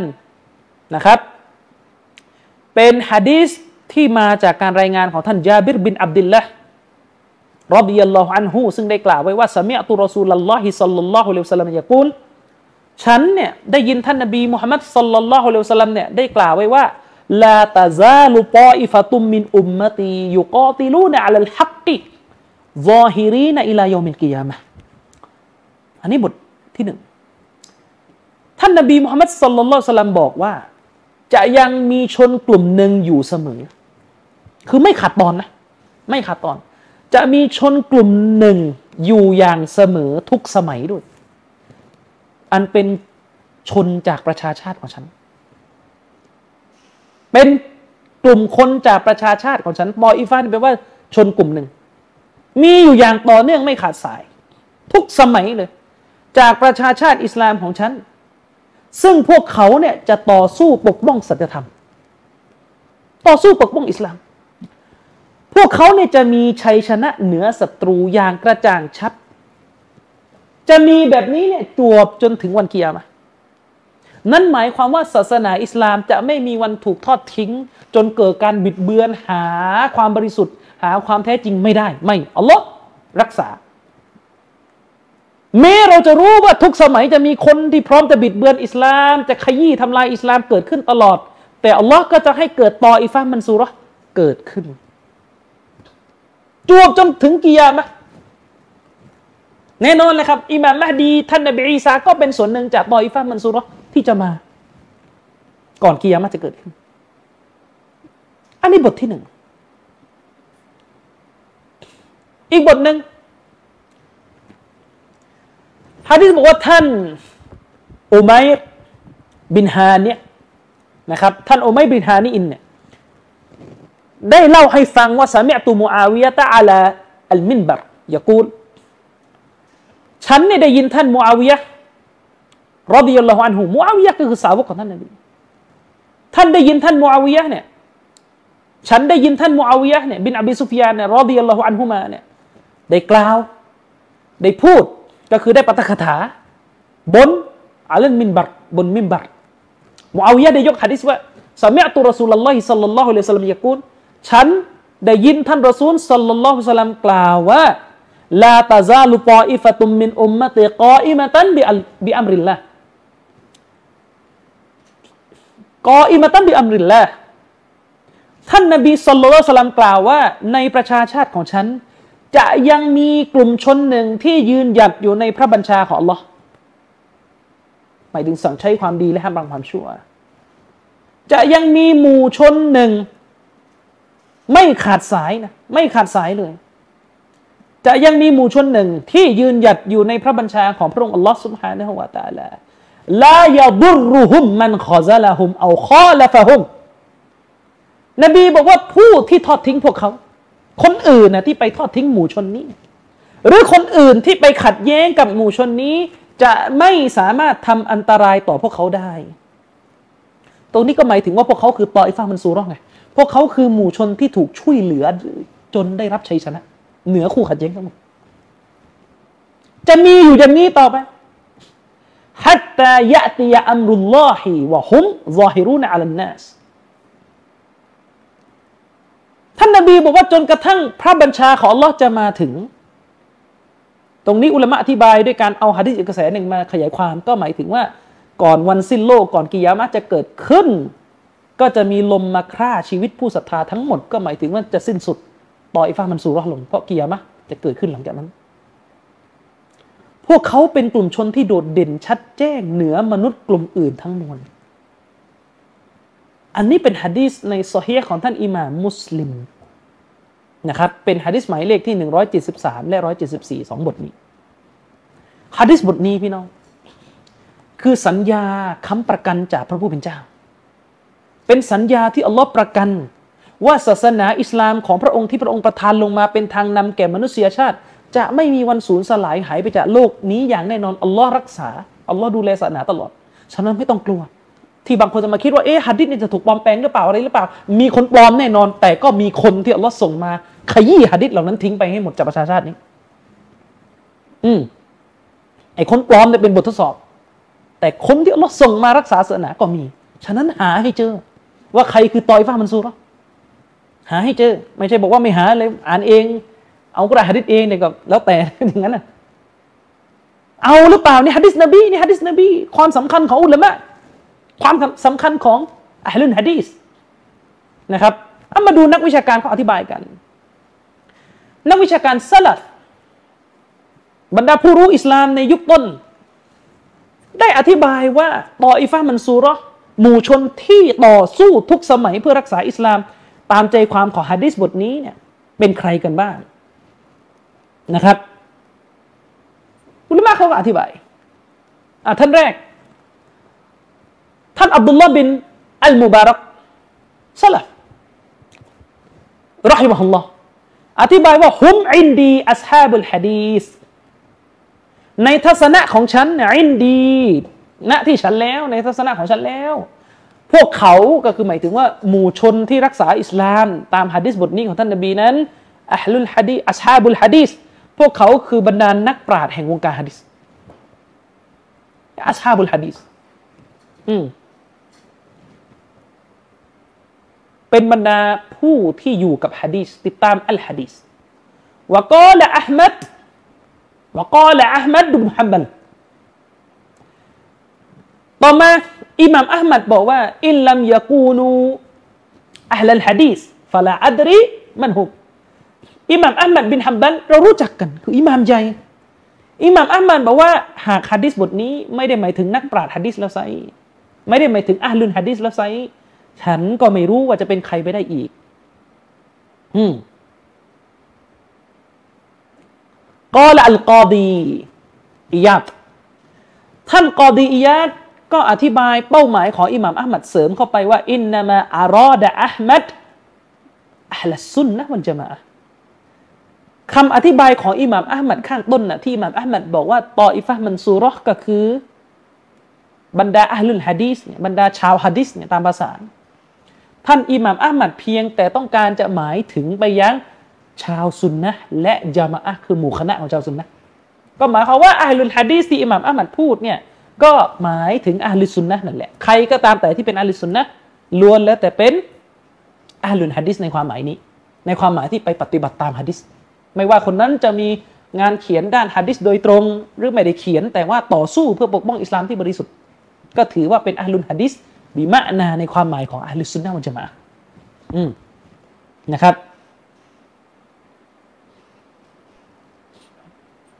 กอฎีอิยาดบอกว่าอิหม่ามอะห์มัดนั้นท่านหมายถึงท่านประสงค์ไปยังคำว่าอะห์ลุสซุนนะฮ์วัลญะมาอะห์วะมัยยะตะกิดุมัซฮับอะห์ลิลหะดีษและรวมไปถึงใครก็ตามแต่ที่มีหลักการศรัทธาที่ศรัทธาต่อแนวทางแห่งอะห์ลุลหะดีษอืมรวมไปถึงใครที่ศรัทธามีอะกีดะห์นะศรัทธาต่อมัซฮับของอะห์ลุลหะดีษก็หมายถึงว่าแนวทางของนักหะดีษเนี่ยเขาเป็นแนวทางที่อยู่บนกุรอานและซุนนะห์ใครก็ตามแต่ที่เชื่อตามนี้นั่นแหละคือตอยฟะห์ของซูเราะห์อืมนะครับวะกอละอาลีอิบนุลมาดีนีนะครับต่อมาก็คือท่านอาลีบินอัลมาดีนีก็อธิบายเหมือนกันว่าฮุมอัสฮาบุลหะดีษก็คือบรรดาผู้ปฏิบัติตามหะดีษและนักหะดีษนะครับวะกอลัลบุคอรีส่วนอิหม่ามบุคอรีก็อธิบายโดยใช้ความโดยใช้คำอีกรูปหนึ่งก็คือฮุมอะห์ลุลอิลมก็หมายถึงบรรดาผู้รู้อิสลามอืมวะกอละอะห์มัดบินซินานต่อมาก็คือท่านอะห์มัดบินซีนานได้อธิบายว่าฮุมอะห์ลุลอิลมิวะอัศฮาบุลอาซารตออิฟะห์มันซูเราะห์ก็คือนักวิชาการอิสลามและก็อะห์ลุลอาซารก็คือนักปราชญ์ผู้ที่ยึดมั่นกับสายรายงานที่สืบทอดแนวทางของชนรุ่นแรกมาอะห์ลุลอาซารก็คือบรรดาคนที่จะอยู่กับการเสาะหาตัวบทที่เป็นร่องรอยความเข้าใจคำพูดของคนรุ่นแรกของซอฮาบะห์ของตาบีอีนเนี่ยมายึดถือเหนือสิ่งอื่นใดปรัชญาไม่เอาโยนทิ้งอิลมุลกะลามไม่เอาโยนทิ้งนะแนวคิดนั่นแนวคิดนี่ตรรกะอะไรวางไว้ไม่เอาจะอยู่กับอะไรอะจะอยู่กับอะไรอัลอาซาร์บรรดาตัวบทที่เป็นตัวบทที่สืบทอดคำพูดของซอฮาบะห์จุดยืนของซอฮาบะห์การกระทำของซอฮาบะห์และรวมไปถึงของตาบีอีนตาบีอีนของตาบีอีนแล้วก็ตาบีตาบีอีนนะครับอันนี้ไปดูนะครับอิหม่ามอันนะวะวีก็อธิบายหะดีษบทนี้ในชะเราะห์มุสลิมของท่านนะครับในลักษณะเช่นนี้ฉะนั้นหะดีษบทนี้จึงเป็นหลักค้ำประกันที่ยืนยันถึงความประเสริฐของนักหะดีษในสายพระเนตรของอัลเลาะห์นั่นก็หมายความว่าพวกเขามีฐานะเป็นผู้ปกป้องรักษาศาสนาของพระองค์อัลลอฮฺซุบฮานะฮูวะตะอาลาไว้เป็นเสมือนคอลีฟะของท่านนบีศ็อลลัลลอฮุอะลัยฮิวะซัลลัมแต่เป็นคอลีฟะในเรื่องของการดะอวะห์ในเรื่องของการเผยแพร่อิสลามและเป็นคอลีฟะในการรักษาศาสนาอิสลาม ในยุคสมัยที่คอลิฟะห์ทางด้านการเมืองไม่ได้ทำอะไรช่วยศาสนาเลยนอกจากกดขี่มุสลิมด้วยกันก็ยังมีนักหะดีษที่ปกป้องอิสลามที่แท้จริงอยู่เสมอดังที่เราเห็นวีรกรรมของอิหม่ามอบูฮานิฟะห์วีรกรรมของอิหม่ามอัชชาฟีอีวีรกรรมของอิหม่ามมาลิกวีรกรรมของอิหม่ามอัลมัดบินฮัมบันของชัยคุลอิสลามอิบนุตัยมียะห์รวมมาจนถึงท่านอิหม่ามมุฮัมมัดบินอับดุลวะฮาบและรวมไปถึงเชคอัลบานีในปัจจุบันนะครับฉะนั้นการเป็นศัตรูต่อนักหะดีษก็เทียบเท่ากับการเป็นศัตรูต่อท่านนบีศ็อลลัลลอฮุอะลัยฮิวะซัลลัมเพราะนักหะดีษคือผู้ที่ใกล้ชิดนบีที่สุดแล้วในยุคสมัยของเรานะครับอย่างไรก็ตามแต่อันนี้เสริมนิดนึงเชคอุซัยมีนรอฮิมะฮุลลอฮ์เนี่ยเชคอุซัยมีนรอฮิมะฮุลลอฮ์เนี่ยในหนังสือมัจมุอ์ฟะตาวาของท่านนะครับเล่มที่เล่มที่เท่าไหร่แป๊บนึงในหนังสือมัจมุอ์ฟะตาวาของเชคอุซัยมีนเชคอุซัยมีนมีหนังสือมัจมุอ์ฟะตาวาด้วยมัจมุอ์ฟะตาวาคือหนังสือรวมฟะตาวาของเชคอุซัยมีนรวมข้อเขียนรวมความเห็นของเชคอุซัยมีนเอ่อในเล่มที่เก้าหน้าที่สี่ร้อยแปดสิบเอ็ดอ่ะพี่น้องไปดูนะครับเชคอุซัยมีนบอกว่ากอลาบะดุสซะลัฟซะลัฟบางท่านเนี่ยอธิบายหะดีษเมื่อกี้ว่าอินนัตฏออิฟะตะอัลมันซูเราะตะฮุมอะห์ลุลหะดีษเชคอุซัยมีนบอกว่าซะลัฟบางท่านเนี่ยอธิบายว่าตออิฟะห์มันซูเราะห์ในหะดีษเมื่อกี้หมายถึงอะห์ลุลหะดีษคำถามมีอยู่ว่าคำอธิบายแบบนี้เนี่ยมันถูกไหมที่เจาะจงไปยังอะห์ลุลหะดีษเชคอุซัยมีนบอกว่าฮาซาไลซะบิซอฮีฮินอะลาอิตลากิฮิคำอธิบายแบบนี้ไม่ถูกต้องโดยสิ้นเชิงบัลลาบุตลาบุตมินตับซีลจำเป็นต้องลงรายละเอียด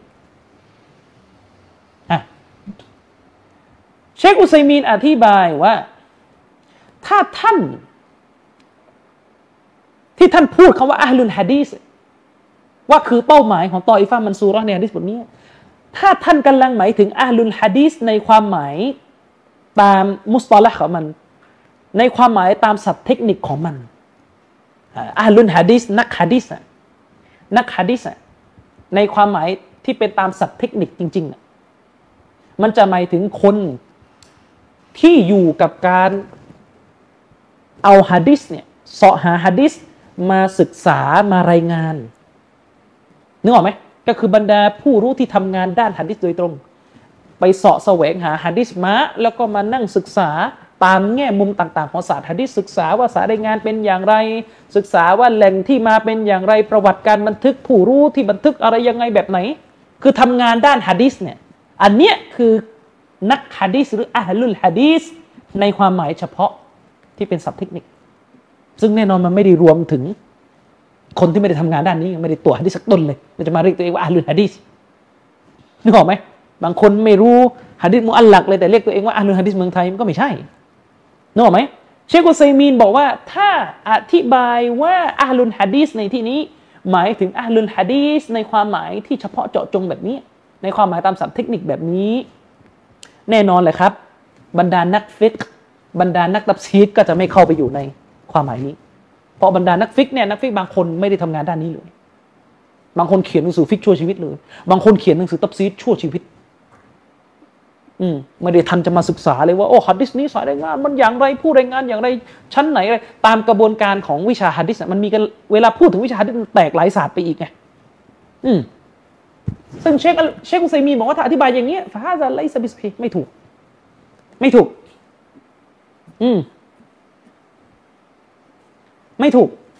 ถ้าจะไปอธิบายหะดีษตออิฟะห์มันซูเราะห์และเจาะจงมาที่นักหะดีษในความหมายนี้ไม่ถูกไม่ถูกนะครับเพราะว่าอะไรอ่ะ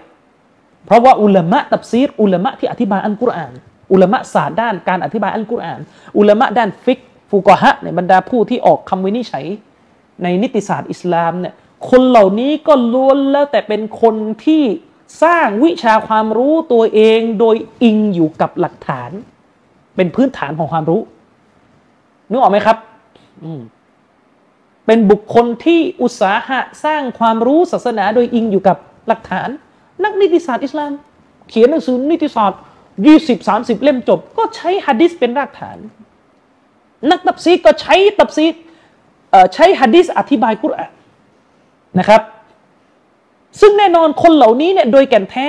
มินอะห์ลิลหะดีษเขาก็ต้องเรียกว่าเป็นนักหะดีษเพราะอยู่กับหะดีษไงนึกออกไหมอยู่กับการใช้สอยหะดีษเพื่อสร้างองค์ความรู้แต่ไม่ได้ทำงานแบบที่นักหะดีษตามความหมายเฉพาะเขาทำคือการประพันธ์เรียบเรียงตามศาสตร์ของหะดีษมันนั่งศึกษาว่าในในในในในวงการหะดีษมันมีสาขาศึกษาย่อยเยอะแยะครับมาที่ศึกษาระดับชั้นของผู้รายงานศึกษาวิธีการสืบทอดหะดีษศึกษามารยาทของการถ่ายทอดหะดีษการจดบันทึกหะดีษอะไรว่ากันไป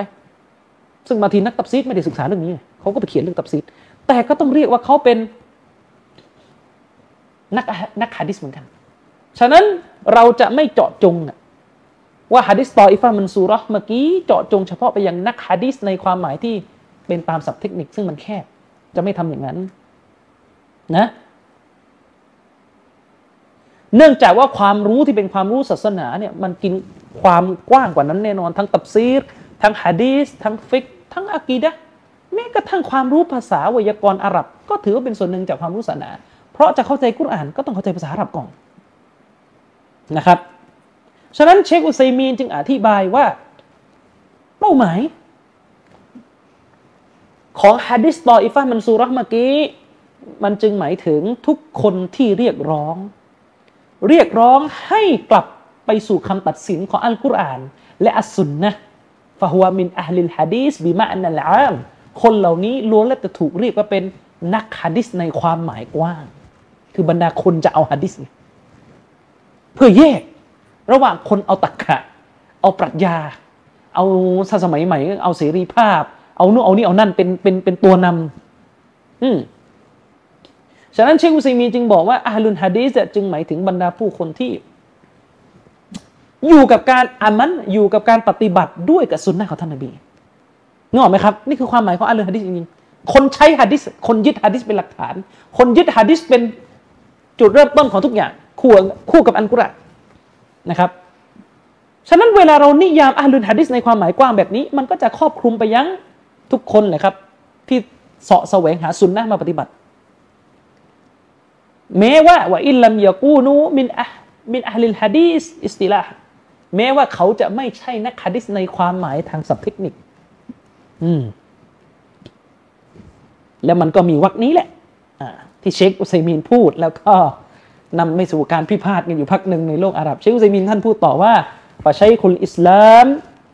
อับนุตัยมียะห์มะซะลันลายุอัตบะรุอิสติลาฮันมินัลมุฮัดดิซีนเออ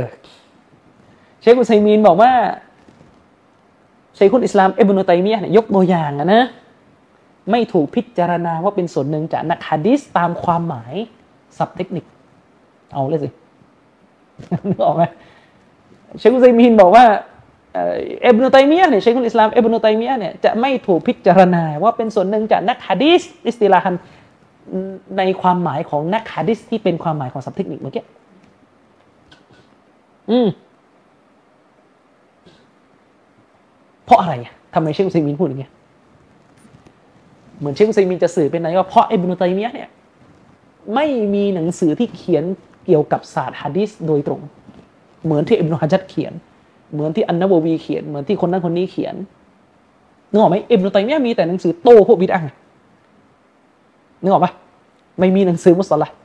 ซึ่งจริงๆก็มีมีคนเหมือนแย้งเชคอุซัยมีนกันอยู่ตามเว็บบอร์ดนะผมไปอ่านดูเขาบอกไม่เอ้ยเชคอิบนุตัยมียะห์มีหนังสือที่เป็นหนังสือศาสตร์หะดีษมีแล้วรู้ไหมเออ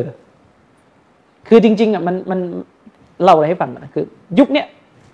คือมันมีการเถียงกันว่าระหว่างเชคอัลบานีกับอิบนุตัยมียะห์เนี่ยใครอาลิมกว่ากันนึกออกไหมครับอืม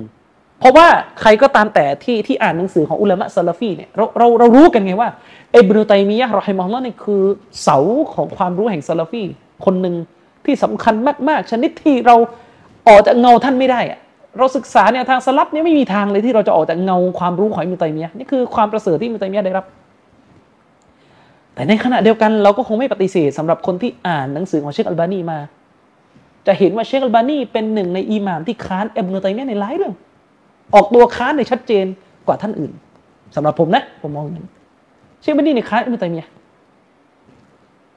ค้านอิบนุตัยมียะห์หลายเรื่องเลยคือหลายเรื่องอิบนุตัยมียะห์เลือกศาสนานี้แล้วอุลามะห์ซะลาฟีจำนวนมากเลยก็เห็นตามอิบนุตัยมียะห์เชคบันนีก็มาค้านจนมันเป็นที่รู้กันว่าซะลาฟียะห์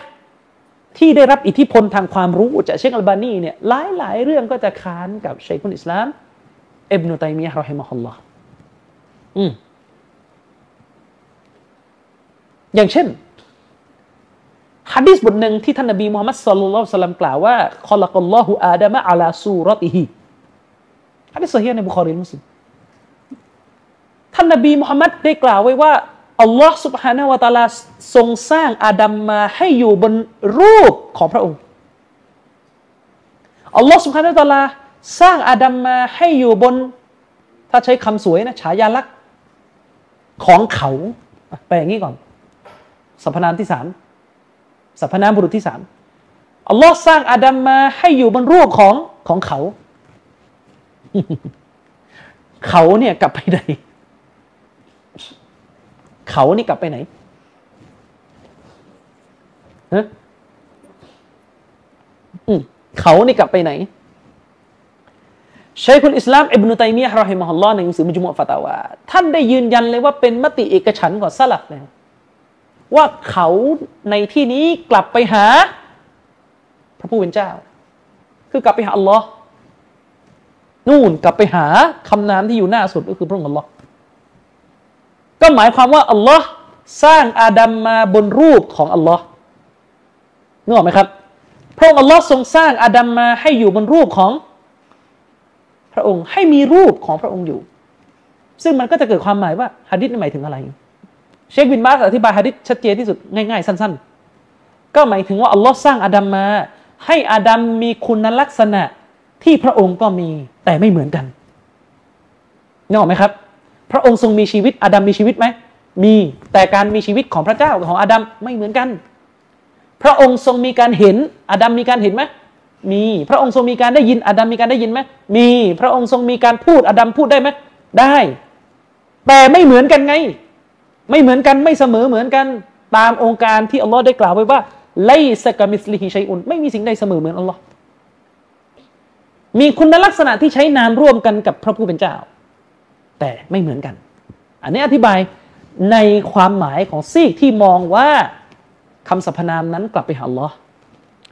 อิบนุตัยมียะห์เนี่ยเขียนเนี่ยก็คือยืนยันเลยว่าแนวทางซุนนะห์เขาจะอธิบายหะดีษบทนี้ว่าสรรพนามตรงนั้นกลับไปหาอัลลอฮ์หะดีษบทนี้จะเป็นหะดีษที่ยืนยันว่าพระองค์อัลลอฮ์ทรงมีคุณลักษณะที่เรียกว่าซูเราะห์ที่แปลว่า image หรือรูปหรือฉายาลักษณ์ของพระผู้เป็นเจ้าอย่างนี้เป็นต้นและอิบนุตัยมียะห์ก็บอกว่าก็จะมีอยู่ท่านหนึ่งที่มาค้านมติของชาวซะละฟก็คือท่านอิหม่ามอิบนุคุซัยมะห์อ่ะเป็นนักหะดีษอิบนุคุซัยมะห์เนี่ยไปอธิบายหะดีษบทนี้ว่าคำว่าเขาตรงนี้กลับไปหาอาดัมก็จะได้ความหมายว่าอัลลอฮ์สร้างอาดัมมาบนรูปของอาดัมจะได้ความหมายว่าอัลลอฮ์สร้างอาดัมมาให้อยู่บนรูปของอาดัมที่พระองค์ออกแบบมาพระองค์สร้างมา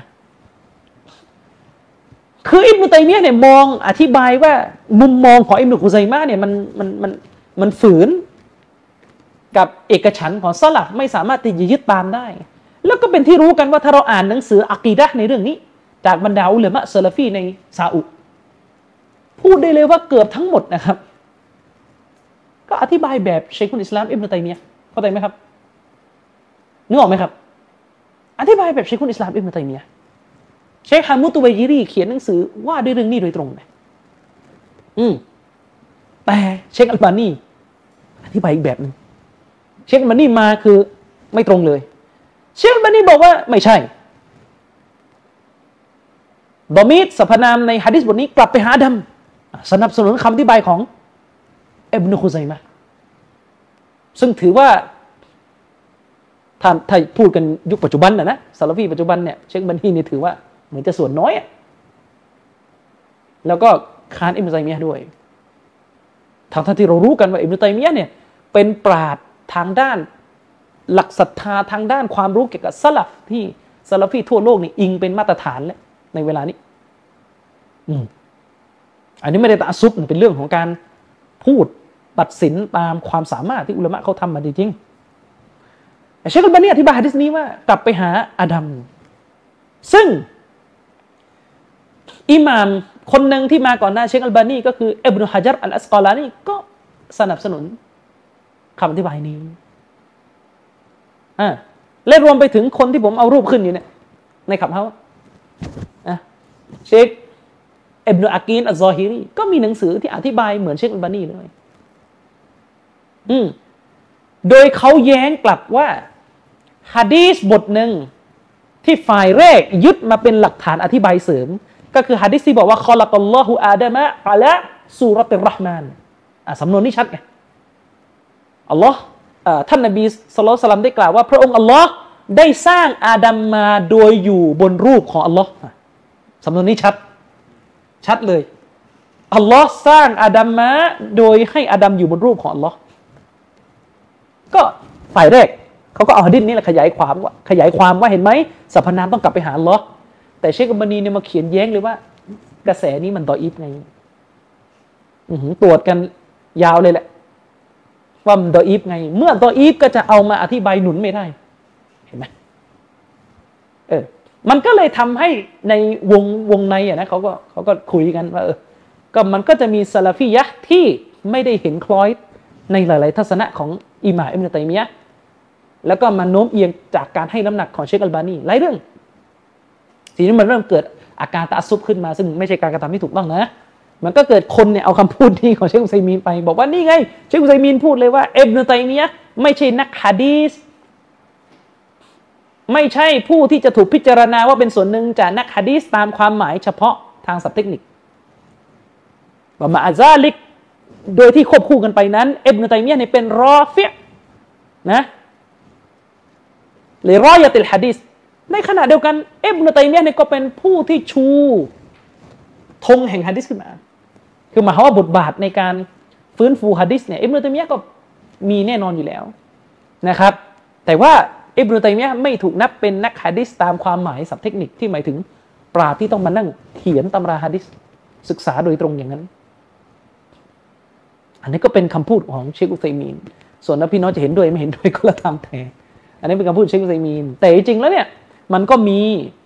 แต่เชคอัลบานีก็ทำออกมาด้วยคือชัยคุลอิสลามอิบนุตัยมียะห์เนี่ยก็มีการวิพากษ์วิจารณ์ตรวจสอบสถานะหะดีษเยอะแยะเลยครับโดยเฉพาะอย่างยิ่งคือในหนังสือมินฮาจุสซุนนะห์ของท่านที่อิบนุตัยมียะห์เนี่ยเขียนโต้ชีอะห์เวลาโต้ชีอะห์มันหนีไม่ได้จากการที่ต้องมานั่งยืนยันว่าหะดีษบทนี้ที่ชีอะห์ยกมาเนี่ยปลอมออนนึกออกไหมครับท่านก็ได้ฉายความสามารถและความรู้หะดีษของท่านในหนังสือมินฮาจุสซุนนะห์และอีกในหลายๆเล่มเพียงแต่ว่ามันเหมือนกับไม่ได้ไม่ได้มาเขียนเป็นศาสตร์ตั้งชื่อมาโดยตรง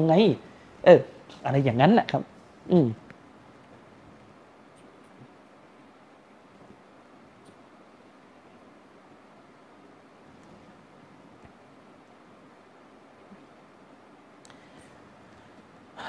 เอออะไรอย่างนั้นแหละครับอืมอืม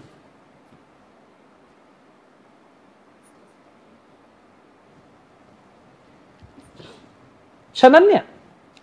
คำว่าอะห์ลุลหะดีษก็ต้องดูว่าเวลาพูดไปแล้วเนี่ยพุ่งเป้ากันที่ความหมายอันไหนนะครับแต่แน่นอนแหละครับคำอธิบายที่เชคอุซัยมีนสื่อมาเมื่อกี้ทำให้เราเข้าใจกระจ่างขึ้นว่าหะดีษตออิฟะห์มันซูเราะห์ที่ซะละฟเขาใช้สำนวนการอธิบายว่าหมายถึงอะห์ลุลหะดีษอะห์ลุลหะดีษนั้น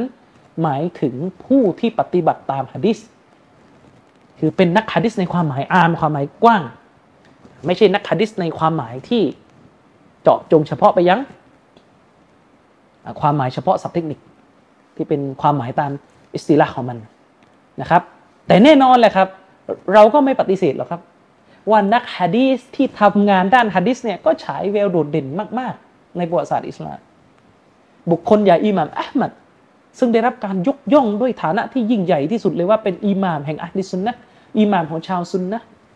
ท่านทำงานด้านหะดีษมุสนัดอิหม่ามอะห์มัดของท่านและอีกหลายๆเล่ม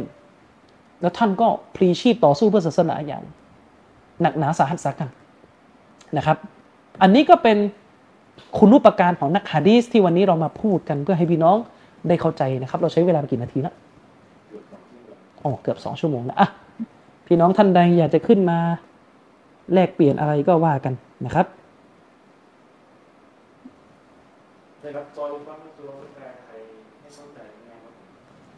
หมู่กลุ่มชนที่ถูกช่วยเหลือกลุ่มชนที่ได้รับการช่วยเหลือจากอัลลอฮ์มันก็ยาวๆนี่แหละหรือกลุ่มชนแห่งชัยชนะก็ได้กลุ่มชนที่มีชัยเหนือความเท็จอย่างนี้เป็นต้นกลุ่มชนที่มีชัยอ๋อไม่ไม่ไม่ไม่ไม่แน่นอนแน่นอนตอยฟะห์มันซูเราะห์เนี่ยถ้าเราไปดูที่อิหม่ามนะวะวีอธิบายเพิ่มเนี่ยมันก็รวมไปถึงคนอื่นด้วยอ่าเพียงแต่ว่าโอเคแหละอะห์ลุลหะดีษจะโดดเด่นในการอธิบายไงคือรวมไปถึงบรรดามุจาฮิดีนบรรดาทุกคนนะครับอะห์ลุชชะรีอะห์บรรดาผู้ที่ยึดมั่นในชะรีอะห์อิสลามที่ปกป้องอิสลามจากภัยคุกคามทั้งหมดไม่ว่าจะด้านไหนก็ตามแต่ด้วยเหตุนี้เชคอับดุลอาซีซอิบนุบาซจึงได้เคยอธิบายไปไงครับว่าแม้กระทั่งซอลาฮุดดีนอัลอัยยูบีที่มีอะกีดะห์เป็นอะชัยอะรีห์และมีส่วนสำคัญในการทำให้อะชัยอะรีห์เนี่ยแพร่กระจายแต่เราก็ให้เกียรติยืนยันว่าซอลาฮุดดีนอัยยูบีเนี่ยเป็นมุจัดดิดเป็นผู้ที่ฟื้นฟูอิสลามคนหนึ่งในแง่ของการทหารเพราะท่านเป็นคนที่ต่อสู้และขับไล่ครูเสดออกไปจากโลกอิสลามแล้วประโยชน์มันได้จากใครอะโทษประโยชน์มันได้แก่ใครอะในการทำสงครามขับไล่ครูเสดก็ได้แก่ศาสนาอิสลามลูกชายชาติอิสลามทั้งมวลนึกออกไหมครับอันนั้นก็ว่ากันไปส่วนมีข้อผิดพลาดอะไรก็ก็ว่ากันไปก็แยกเป็นเรื่องได้นะครับอย่างนี้เป็นต้น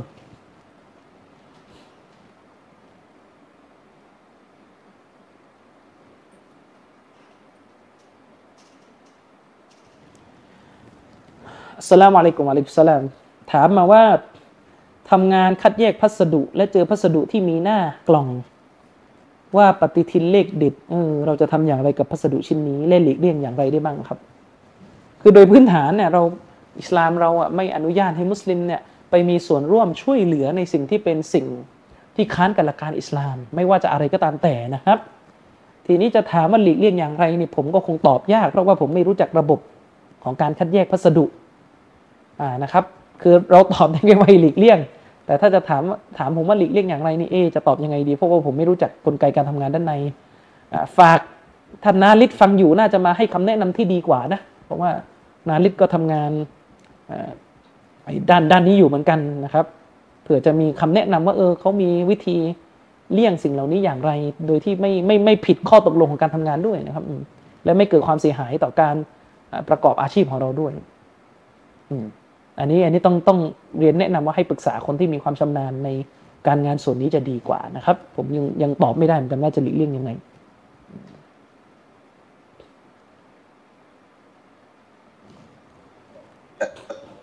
อัลลอฮุสลามรอฮ์ตุลลอฮ์บะกาตุสำหรับฮะดิษตออิฟะห์มันซูเราะห์กับฮะดิษที่ว่าการตายของอุละมะจะมีมากขึ้นเนี่ยด้วยด้วยกับที่ว่าตับเซฟที่อัลลอฮ์ยกกุรอานมันมันไม่ขัดกันใช่ไหมอาจารย์ไม่ไม่ไม่ไม่ไม่ขัดกันไม่ขัดกันหะดีษที่บอกว่าอัลลอฮ์จะยกความรู้ไปด้วยการตายของอุละมะเนี่ยบิเมาติลอุละมะบิกอบดิลอุละมะด้วยกับการตายของอุละมะแล้วหลังจากนั้นคนก็จะไปเอาคนโง่มาเป็นผู้นำถามเรื่องศาสนาแล้วก็ให้คนโง่ตอบเนี่ยอันนี้ไม่ไม่ไม่ขัดกันคือหะดีษบทนี้ก็กำลังพูดถึงฟิตนะห์ที่จะเกิดขึ้นหลังจากที่อุละมะคนหนึ่งตายแต่หะดีษไม่ได้บอกว่าโลกนี้จะขาดแคลนอุลามะนะไม่ไม่คนละอย่างกันหะดีษพูดถึงว่าถ้าอุลามะคนหนึ่งที่เป็นแสงสว่างของอุมมะห์เสียชีวิตมันก็อัตโนมัติแหละครับว่าจะต้องเกิดผลกระทบก็คือจากเดิมคนก็ฟังอุลามะคนนี้เนี่ยคนก็ต้องไปหาคนใหม่ฟังต่อไงทีนี้พอไปฟังคนใหม่เนี่ยพอไปหาคนใหม่เนี่ยมันดันหาไม่ถูกคนนะสิเออพอเข้าใจยังคือมันก็มีผู้สืบทอดต่อแต่บางทีเนี่ยคนก็ไม่ได้ไปหาผู้สืบทอดให้มันถูกคนไงมันก็ไปหาคนหลงหลงคนโง่ๆขึ้นมามันก็เลยเกิดปัญหาอย่างนี้เป็นต้นคืออุลามะคนหนึ่งเวลาตายไปนี่อิทธิพลที่เขาสร้างมาช่วยชีวิตเนี่ยมันมันก็มันก็ลดลงลดลงอยู่ไม่เท่าตอนที่เขาตายไงโทษมันไม่เท่าตอนที่เขามีชีวิตอยู่ยกตัวอย่างง่ายๆหลังจากเชคอับดุลอาซีซบินบาซเสียชีวิตไปคนที่เคยเกรงเคยรับความรู้จากเชคบินบาซเนี่ยก็อาการออกมาหลายคนหลังจากเชคบินบาซเสียหลังจากเชคอุซัยมีนเสียหลังจากเชคอัลบานีเสียอย่างนี้เป็นต้นนะครับมันมันก็สะท้อนให้เห็นแต่ว่าไม่ขัดแย้งกันเพราะว่าหะดีษตออิฟะห์มันซูเราะห์นี่เป็นสิ่งที่ยืนยันว่าอัลลอฮ์ไม่ได้ทิ้งประชาชาตินี้ให้มืดมนจนกระทั่งหาคนยืนหยัดเพื่อศาสนาไม่ได้อันนี้ไม่ใช่นะครับก็รวมกันได้นะครับระหว่างหะดีษที่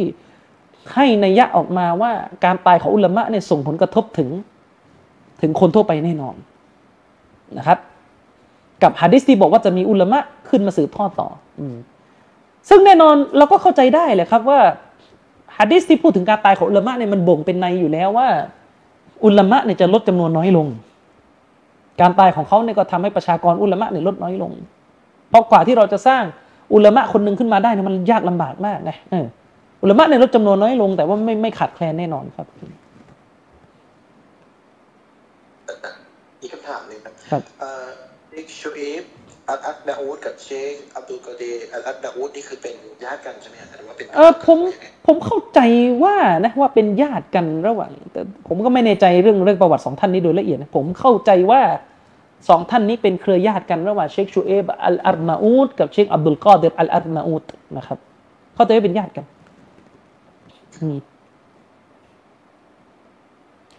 เออมีพี่น้องเออมีมีมีท่านหนึ่งถามมานะครับว่าผมอ่ะเป็นต่างศาสนิกและพอดีผ่านแถวนาผ่านแถวนานาร้านไหนก็ไม่รู้แหละแล้วก็เห็นร้านอาหารมีตราฮาลาลอ่าด้านในมีสารพระภูมิอย่างนี้ทานได้ไหมในมุมมองของอิสลามก็ต้องถามกับว่าร้านอาหารนั้นมันเป็นร้านอาหารของมุสลิมหรือเปล่าอืมถามต้องถามว่าร้านอาหารนั้นเป็นร้านอาหารของมุสลิมหรือเปล่าถ้าเจ้าตัวเนี่ยบอกว่าตัวเองเป็นเป็นมุสลิมแล้วก็ไปเอาสิ่งที่เป็นทุกสิ่งที่เรียกว่าเขาใช้กราบไหว้สิ่งอื่นนอกเหนือจากพระพุทธเจ้าเข้าไปตั้งเนี่ยอันนี้เนี่ยมุสลิมเนี่ยคือเราไม่เข้าร้านอย่างนี้กันเราไม่เข้าร้านอย่างนี้กันแม้ว่าอาหารของเขาอาจจะฮาลาลร้อยเปอร์เซ็นต์นะคือหมายถึงว่าเขาก็ใช้สัตว์เชื่อตามหลักการอิสลามไม่ปนเปื้อนไปด้วยสิ่งต้องห้ามแต่ว่ามันเป็นเรื่องของจุดยืนนะครับเป็นเรื่องของจุดยืนคุณเป็นมุสลิมคุณขายอาหารแต่ทำไมคุณกลับทำตัวที่มีพฤติกรรมที่มันสวนทางกับกับความเป็นมุสลิมและยิ่งไปกว่านั้นมันทำให้เราสงสัยว่าคุณเข้าใจหลักการเรื่องเรื่องอาหารดีจริงหรือเปล่านึกออกไหมครับคุณเข้าใจหลักการเรื่องอาหารดีจริงหรือเปล่าคุณคุณบอกว่าคุณเป็นมุสลิมรู้เรื่องอาหารฮาลาลแต่คุณไม่รู้สิ่งที่สำคัญยิ่งกว่าเรื่องฮาลาลก็คือเรื่องการกราบไหว้พระเจ้าองค์เดียวแล้วผมจะไปใช้เรื่องการประกอบอาหารของคุณได้ไงว่าคุณจะซื่อสัตย์ฉะนั้นโดยพื้นฐานเนี่ยมุสลิมจะไม่เข้าร้านอาหารที่เจ้าของอ้างตัวเองว่าเป็นมุสลิมแล้วก็เอาสิ่งที่เป็นการตั้งภาคีเข้ามาอยู่ในร้านเราจะไม่เข้าทั้งนี้เพื่อเป็นการให้บทเรียนแก่คนแบบนี้ว่าให้เลิกพฤติกรรมนี้ซะอันนี้คือถ้าพูดเราก็เป็นมุสลิมส่วนถ้าอีกร้านนึงอ่ะก็อีกแบบอีกร้านนึงเนี่ยเจ้าของนั้นไม่ใช่มุสลิมเลยแต่ได้ประกอบอาหารผ่านกระบวนการฮาลาลประกอบอาหารผ่านกระบวนการฮาลาลได้รับการตรวจสอบจากองค์กรว่าไปแล้วก็ผ่านฮาลาลอืมก็ถือว่าอาหารนั้นก็ฮาลาลถ้ามุสลิมไปกินก็ไม่ได้ไม่ได้ถือว่ากินของฮารอมอยู่แล้วก็ไม่ได้ผิดอะไรก็เหมือนกับที่มุสลิมกินของฮาลาลที่มันแปะตราฮาลาลน่ะบนบนบนผลิตภัณฑ์น่ะ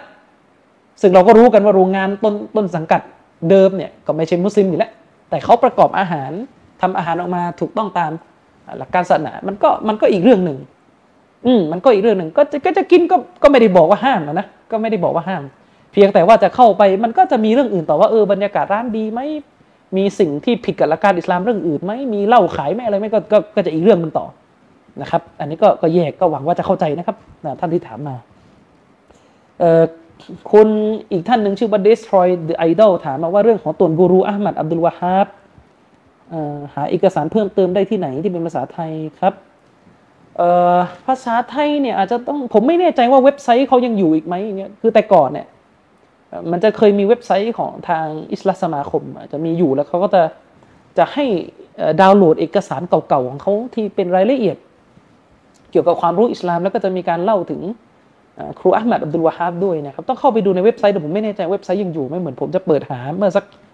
ก่อนหน้านี้แล้วเหมือนจะหาไม่เจอแล้วไม่รู้ยังอยู่อีกไหมแต่ว่าถ้าจะเอาชัวร์ก็แนะนำว่าให้ไปติดต่อขอจากอิสลามสมาคมเลยจะดีกว่าเขาน่าจะเอื้ออำนวยเอกสารให้นะครับอินชาอัลลอฮ์ลองไปขอดูครับอาจารย์อีกคำถามนะครับตัวของเชคอัลบานีที่ท่านในด้านฟิกถ้าจะไปมัชฮับฮานาฟีมากกว่ามันด้วยกับที่ว่าไม่ใช่ฮานาฟีครับไม่ใช่ฮานาฟีไม่ใช่เลยไม่ใช่เลยอิมรอนเข้าใจผิดละเชคอัลบานีนี่โตมัชฮับฮานาฟีนี่เยอะสุดด้วย เออหมายถึงอิมรอนไปจำมาจากไหนอ่ะพอดีเพื่อนบอกเออเออไม่ใช่ละเข้าใจผิดละเชคอัลบานีเนี่ยมีบางเรื่องที่อาจจะตรงกับความเห็นของอิหม่ามอิบนุฮัซมินหลายเรื่องท่านก็ตรงตามมัซฮับของอิบนุฮัซมินก็คือมัซฮับซอฮิรีแต่เราจะไม่เรียกเชคอัลบานีว่าเป็นซอฮิรีหรอกครับเพราะว่าท่านมีมีเรื่องที่ค้านกับซอฮิรีนี่มากกว่าที่ตรงซึ่งก็ไม่ถูกต้องครับที่จะไปเรียกเชคอัลบานีว่าเป็นซอฮิรีฉะนั้นเชคอัลบานีก็คือเชคอัลบานีก็คืออะห์ลุลหะดีษผู้ที่ศึกษาฟิกโดยอาศัยการยึดหะดีษเป็นรากฐานเดิมอยู่แล้วเพียงแต่ว่าอุลามะเขาก็กล่าวกันว่าโอเคแหละถ้าเปรียบเทียบฟิกของเชคอัลบานีกับเชคบินบาสและเชคอุซัยมีนเราจะเห็นว่าเชคบินบาสเนี่ยตลอดช่วงชีวิตของท่านฟิกของท่านจะโน้มเอียงไปทางฮัมบาลีเป็นหลักจะโน้มเอียงไปทางฮัมบาลีโดยภาพรวมและจะโน้มเอียงสอดคล้องกับความเห็นของครูของท่านก็คือเชคมูฮัมหมัดบินอิบรอฮีมอาลีเชครอฮิมะฮุมุลลอฮ์ซึ่งเราก็รู้กันไงว่าอุลามะเหล่านี้เนี่ยเขาจะมีรากฐานของมัซฮับของอิหม่ามอะห์มัดเป็นฐานในการวินิจฉัยตัวบทส่วนเชคอุซัยมีนเนี่ยจะโน้มเอียงไปทางเชคอัสซะอดีซึ่งเป็นครูของท่านซึ่งอุลามะเขาก็บอกว่าทัศนะของเชคอุซัยมีนนั้นจะตรงกับทัศนะของครูของท่านคือเชคอัสซะอดีและก็อิบนุตัยมียะห์เป็นใจความรวมแต่ถ้าเป็นเชคอัลบานีเนี่ยท่านจะมีแนวทางที่จะเด่นในเรื่องที่ว่าจะยึดซอฮิรความหมายตรงตัวของหะดีษเป็นเป็นเป็นแกนฐานคือฟิกของเชคอัลบานีนั้นจะจะเป็นฟิกที่อาศัยการเสาะหาหะดีษในหมวดนั้นๆที่เรากำลังศึกษาเนี่ยให้รอบด้านที่สุดศึกษาหะดีษในหมวดนั้นๆเวลาเราจะอภิปรายสมมุติเราจะอภิปรายเรื่องอ่าเรื่องตะเราะเวห์อ่ะเราก็จะไปเสาะหาหะดีษอาซาร์คำพูดของซอฮาบะห์อะไรก็ว่ากันไปที่เกี่ยวข้องกับเรื่องตะเราะเวห์เนี่ยมาให้ได้มากที่สุดแล้วก็มาศึกษารวมหะดีษเข้าด้วยกันและก็ยังอยู่บนรากฐานของการใช้ความหมายตามอักษรเป็นรากฐานเว้นแต่จะมีเหตุให้ต้องตีความหะดีษบางบทก็จะตีความแต่ว่าอย่างอิหม่ามอะห์มัดเราก็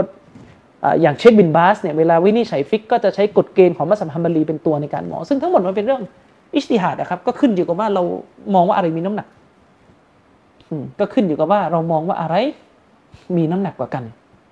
อย่างนี้เป็นต้นนะครับ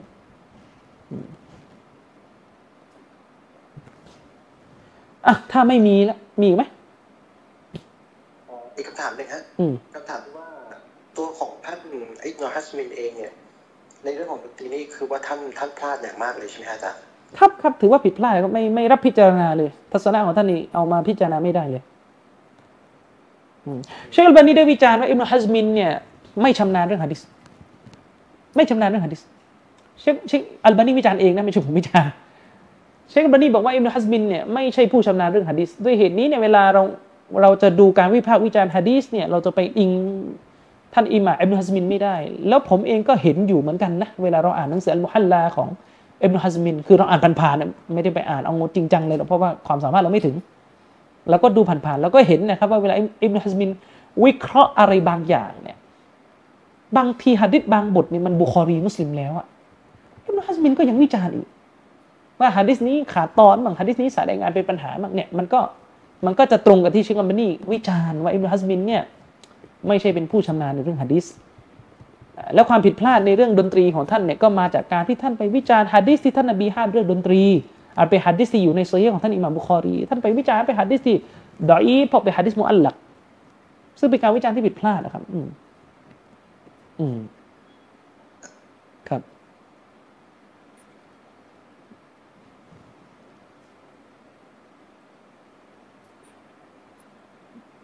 อ่ะถ้าไม่มีอะไรแล้วผมก็จบการ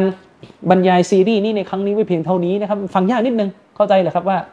เนื้อหามันโอ้โหไม่ต่อกับซีรีส์ก่อนเลยซีรีส์ก่อนที่อบรมอบรมอิสลามแก่ผู้สนใจมาซีรีส์นี้กลายเป็นเรื่องเชคอัลบานีปวดหัวไปหมดเนี่ยก็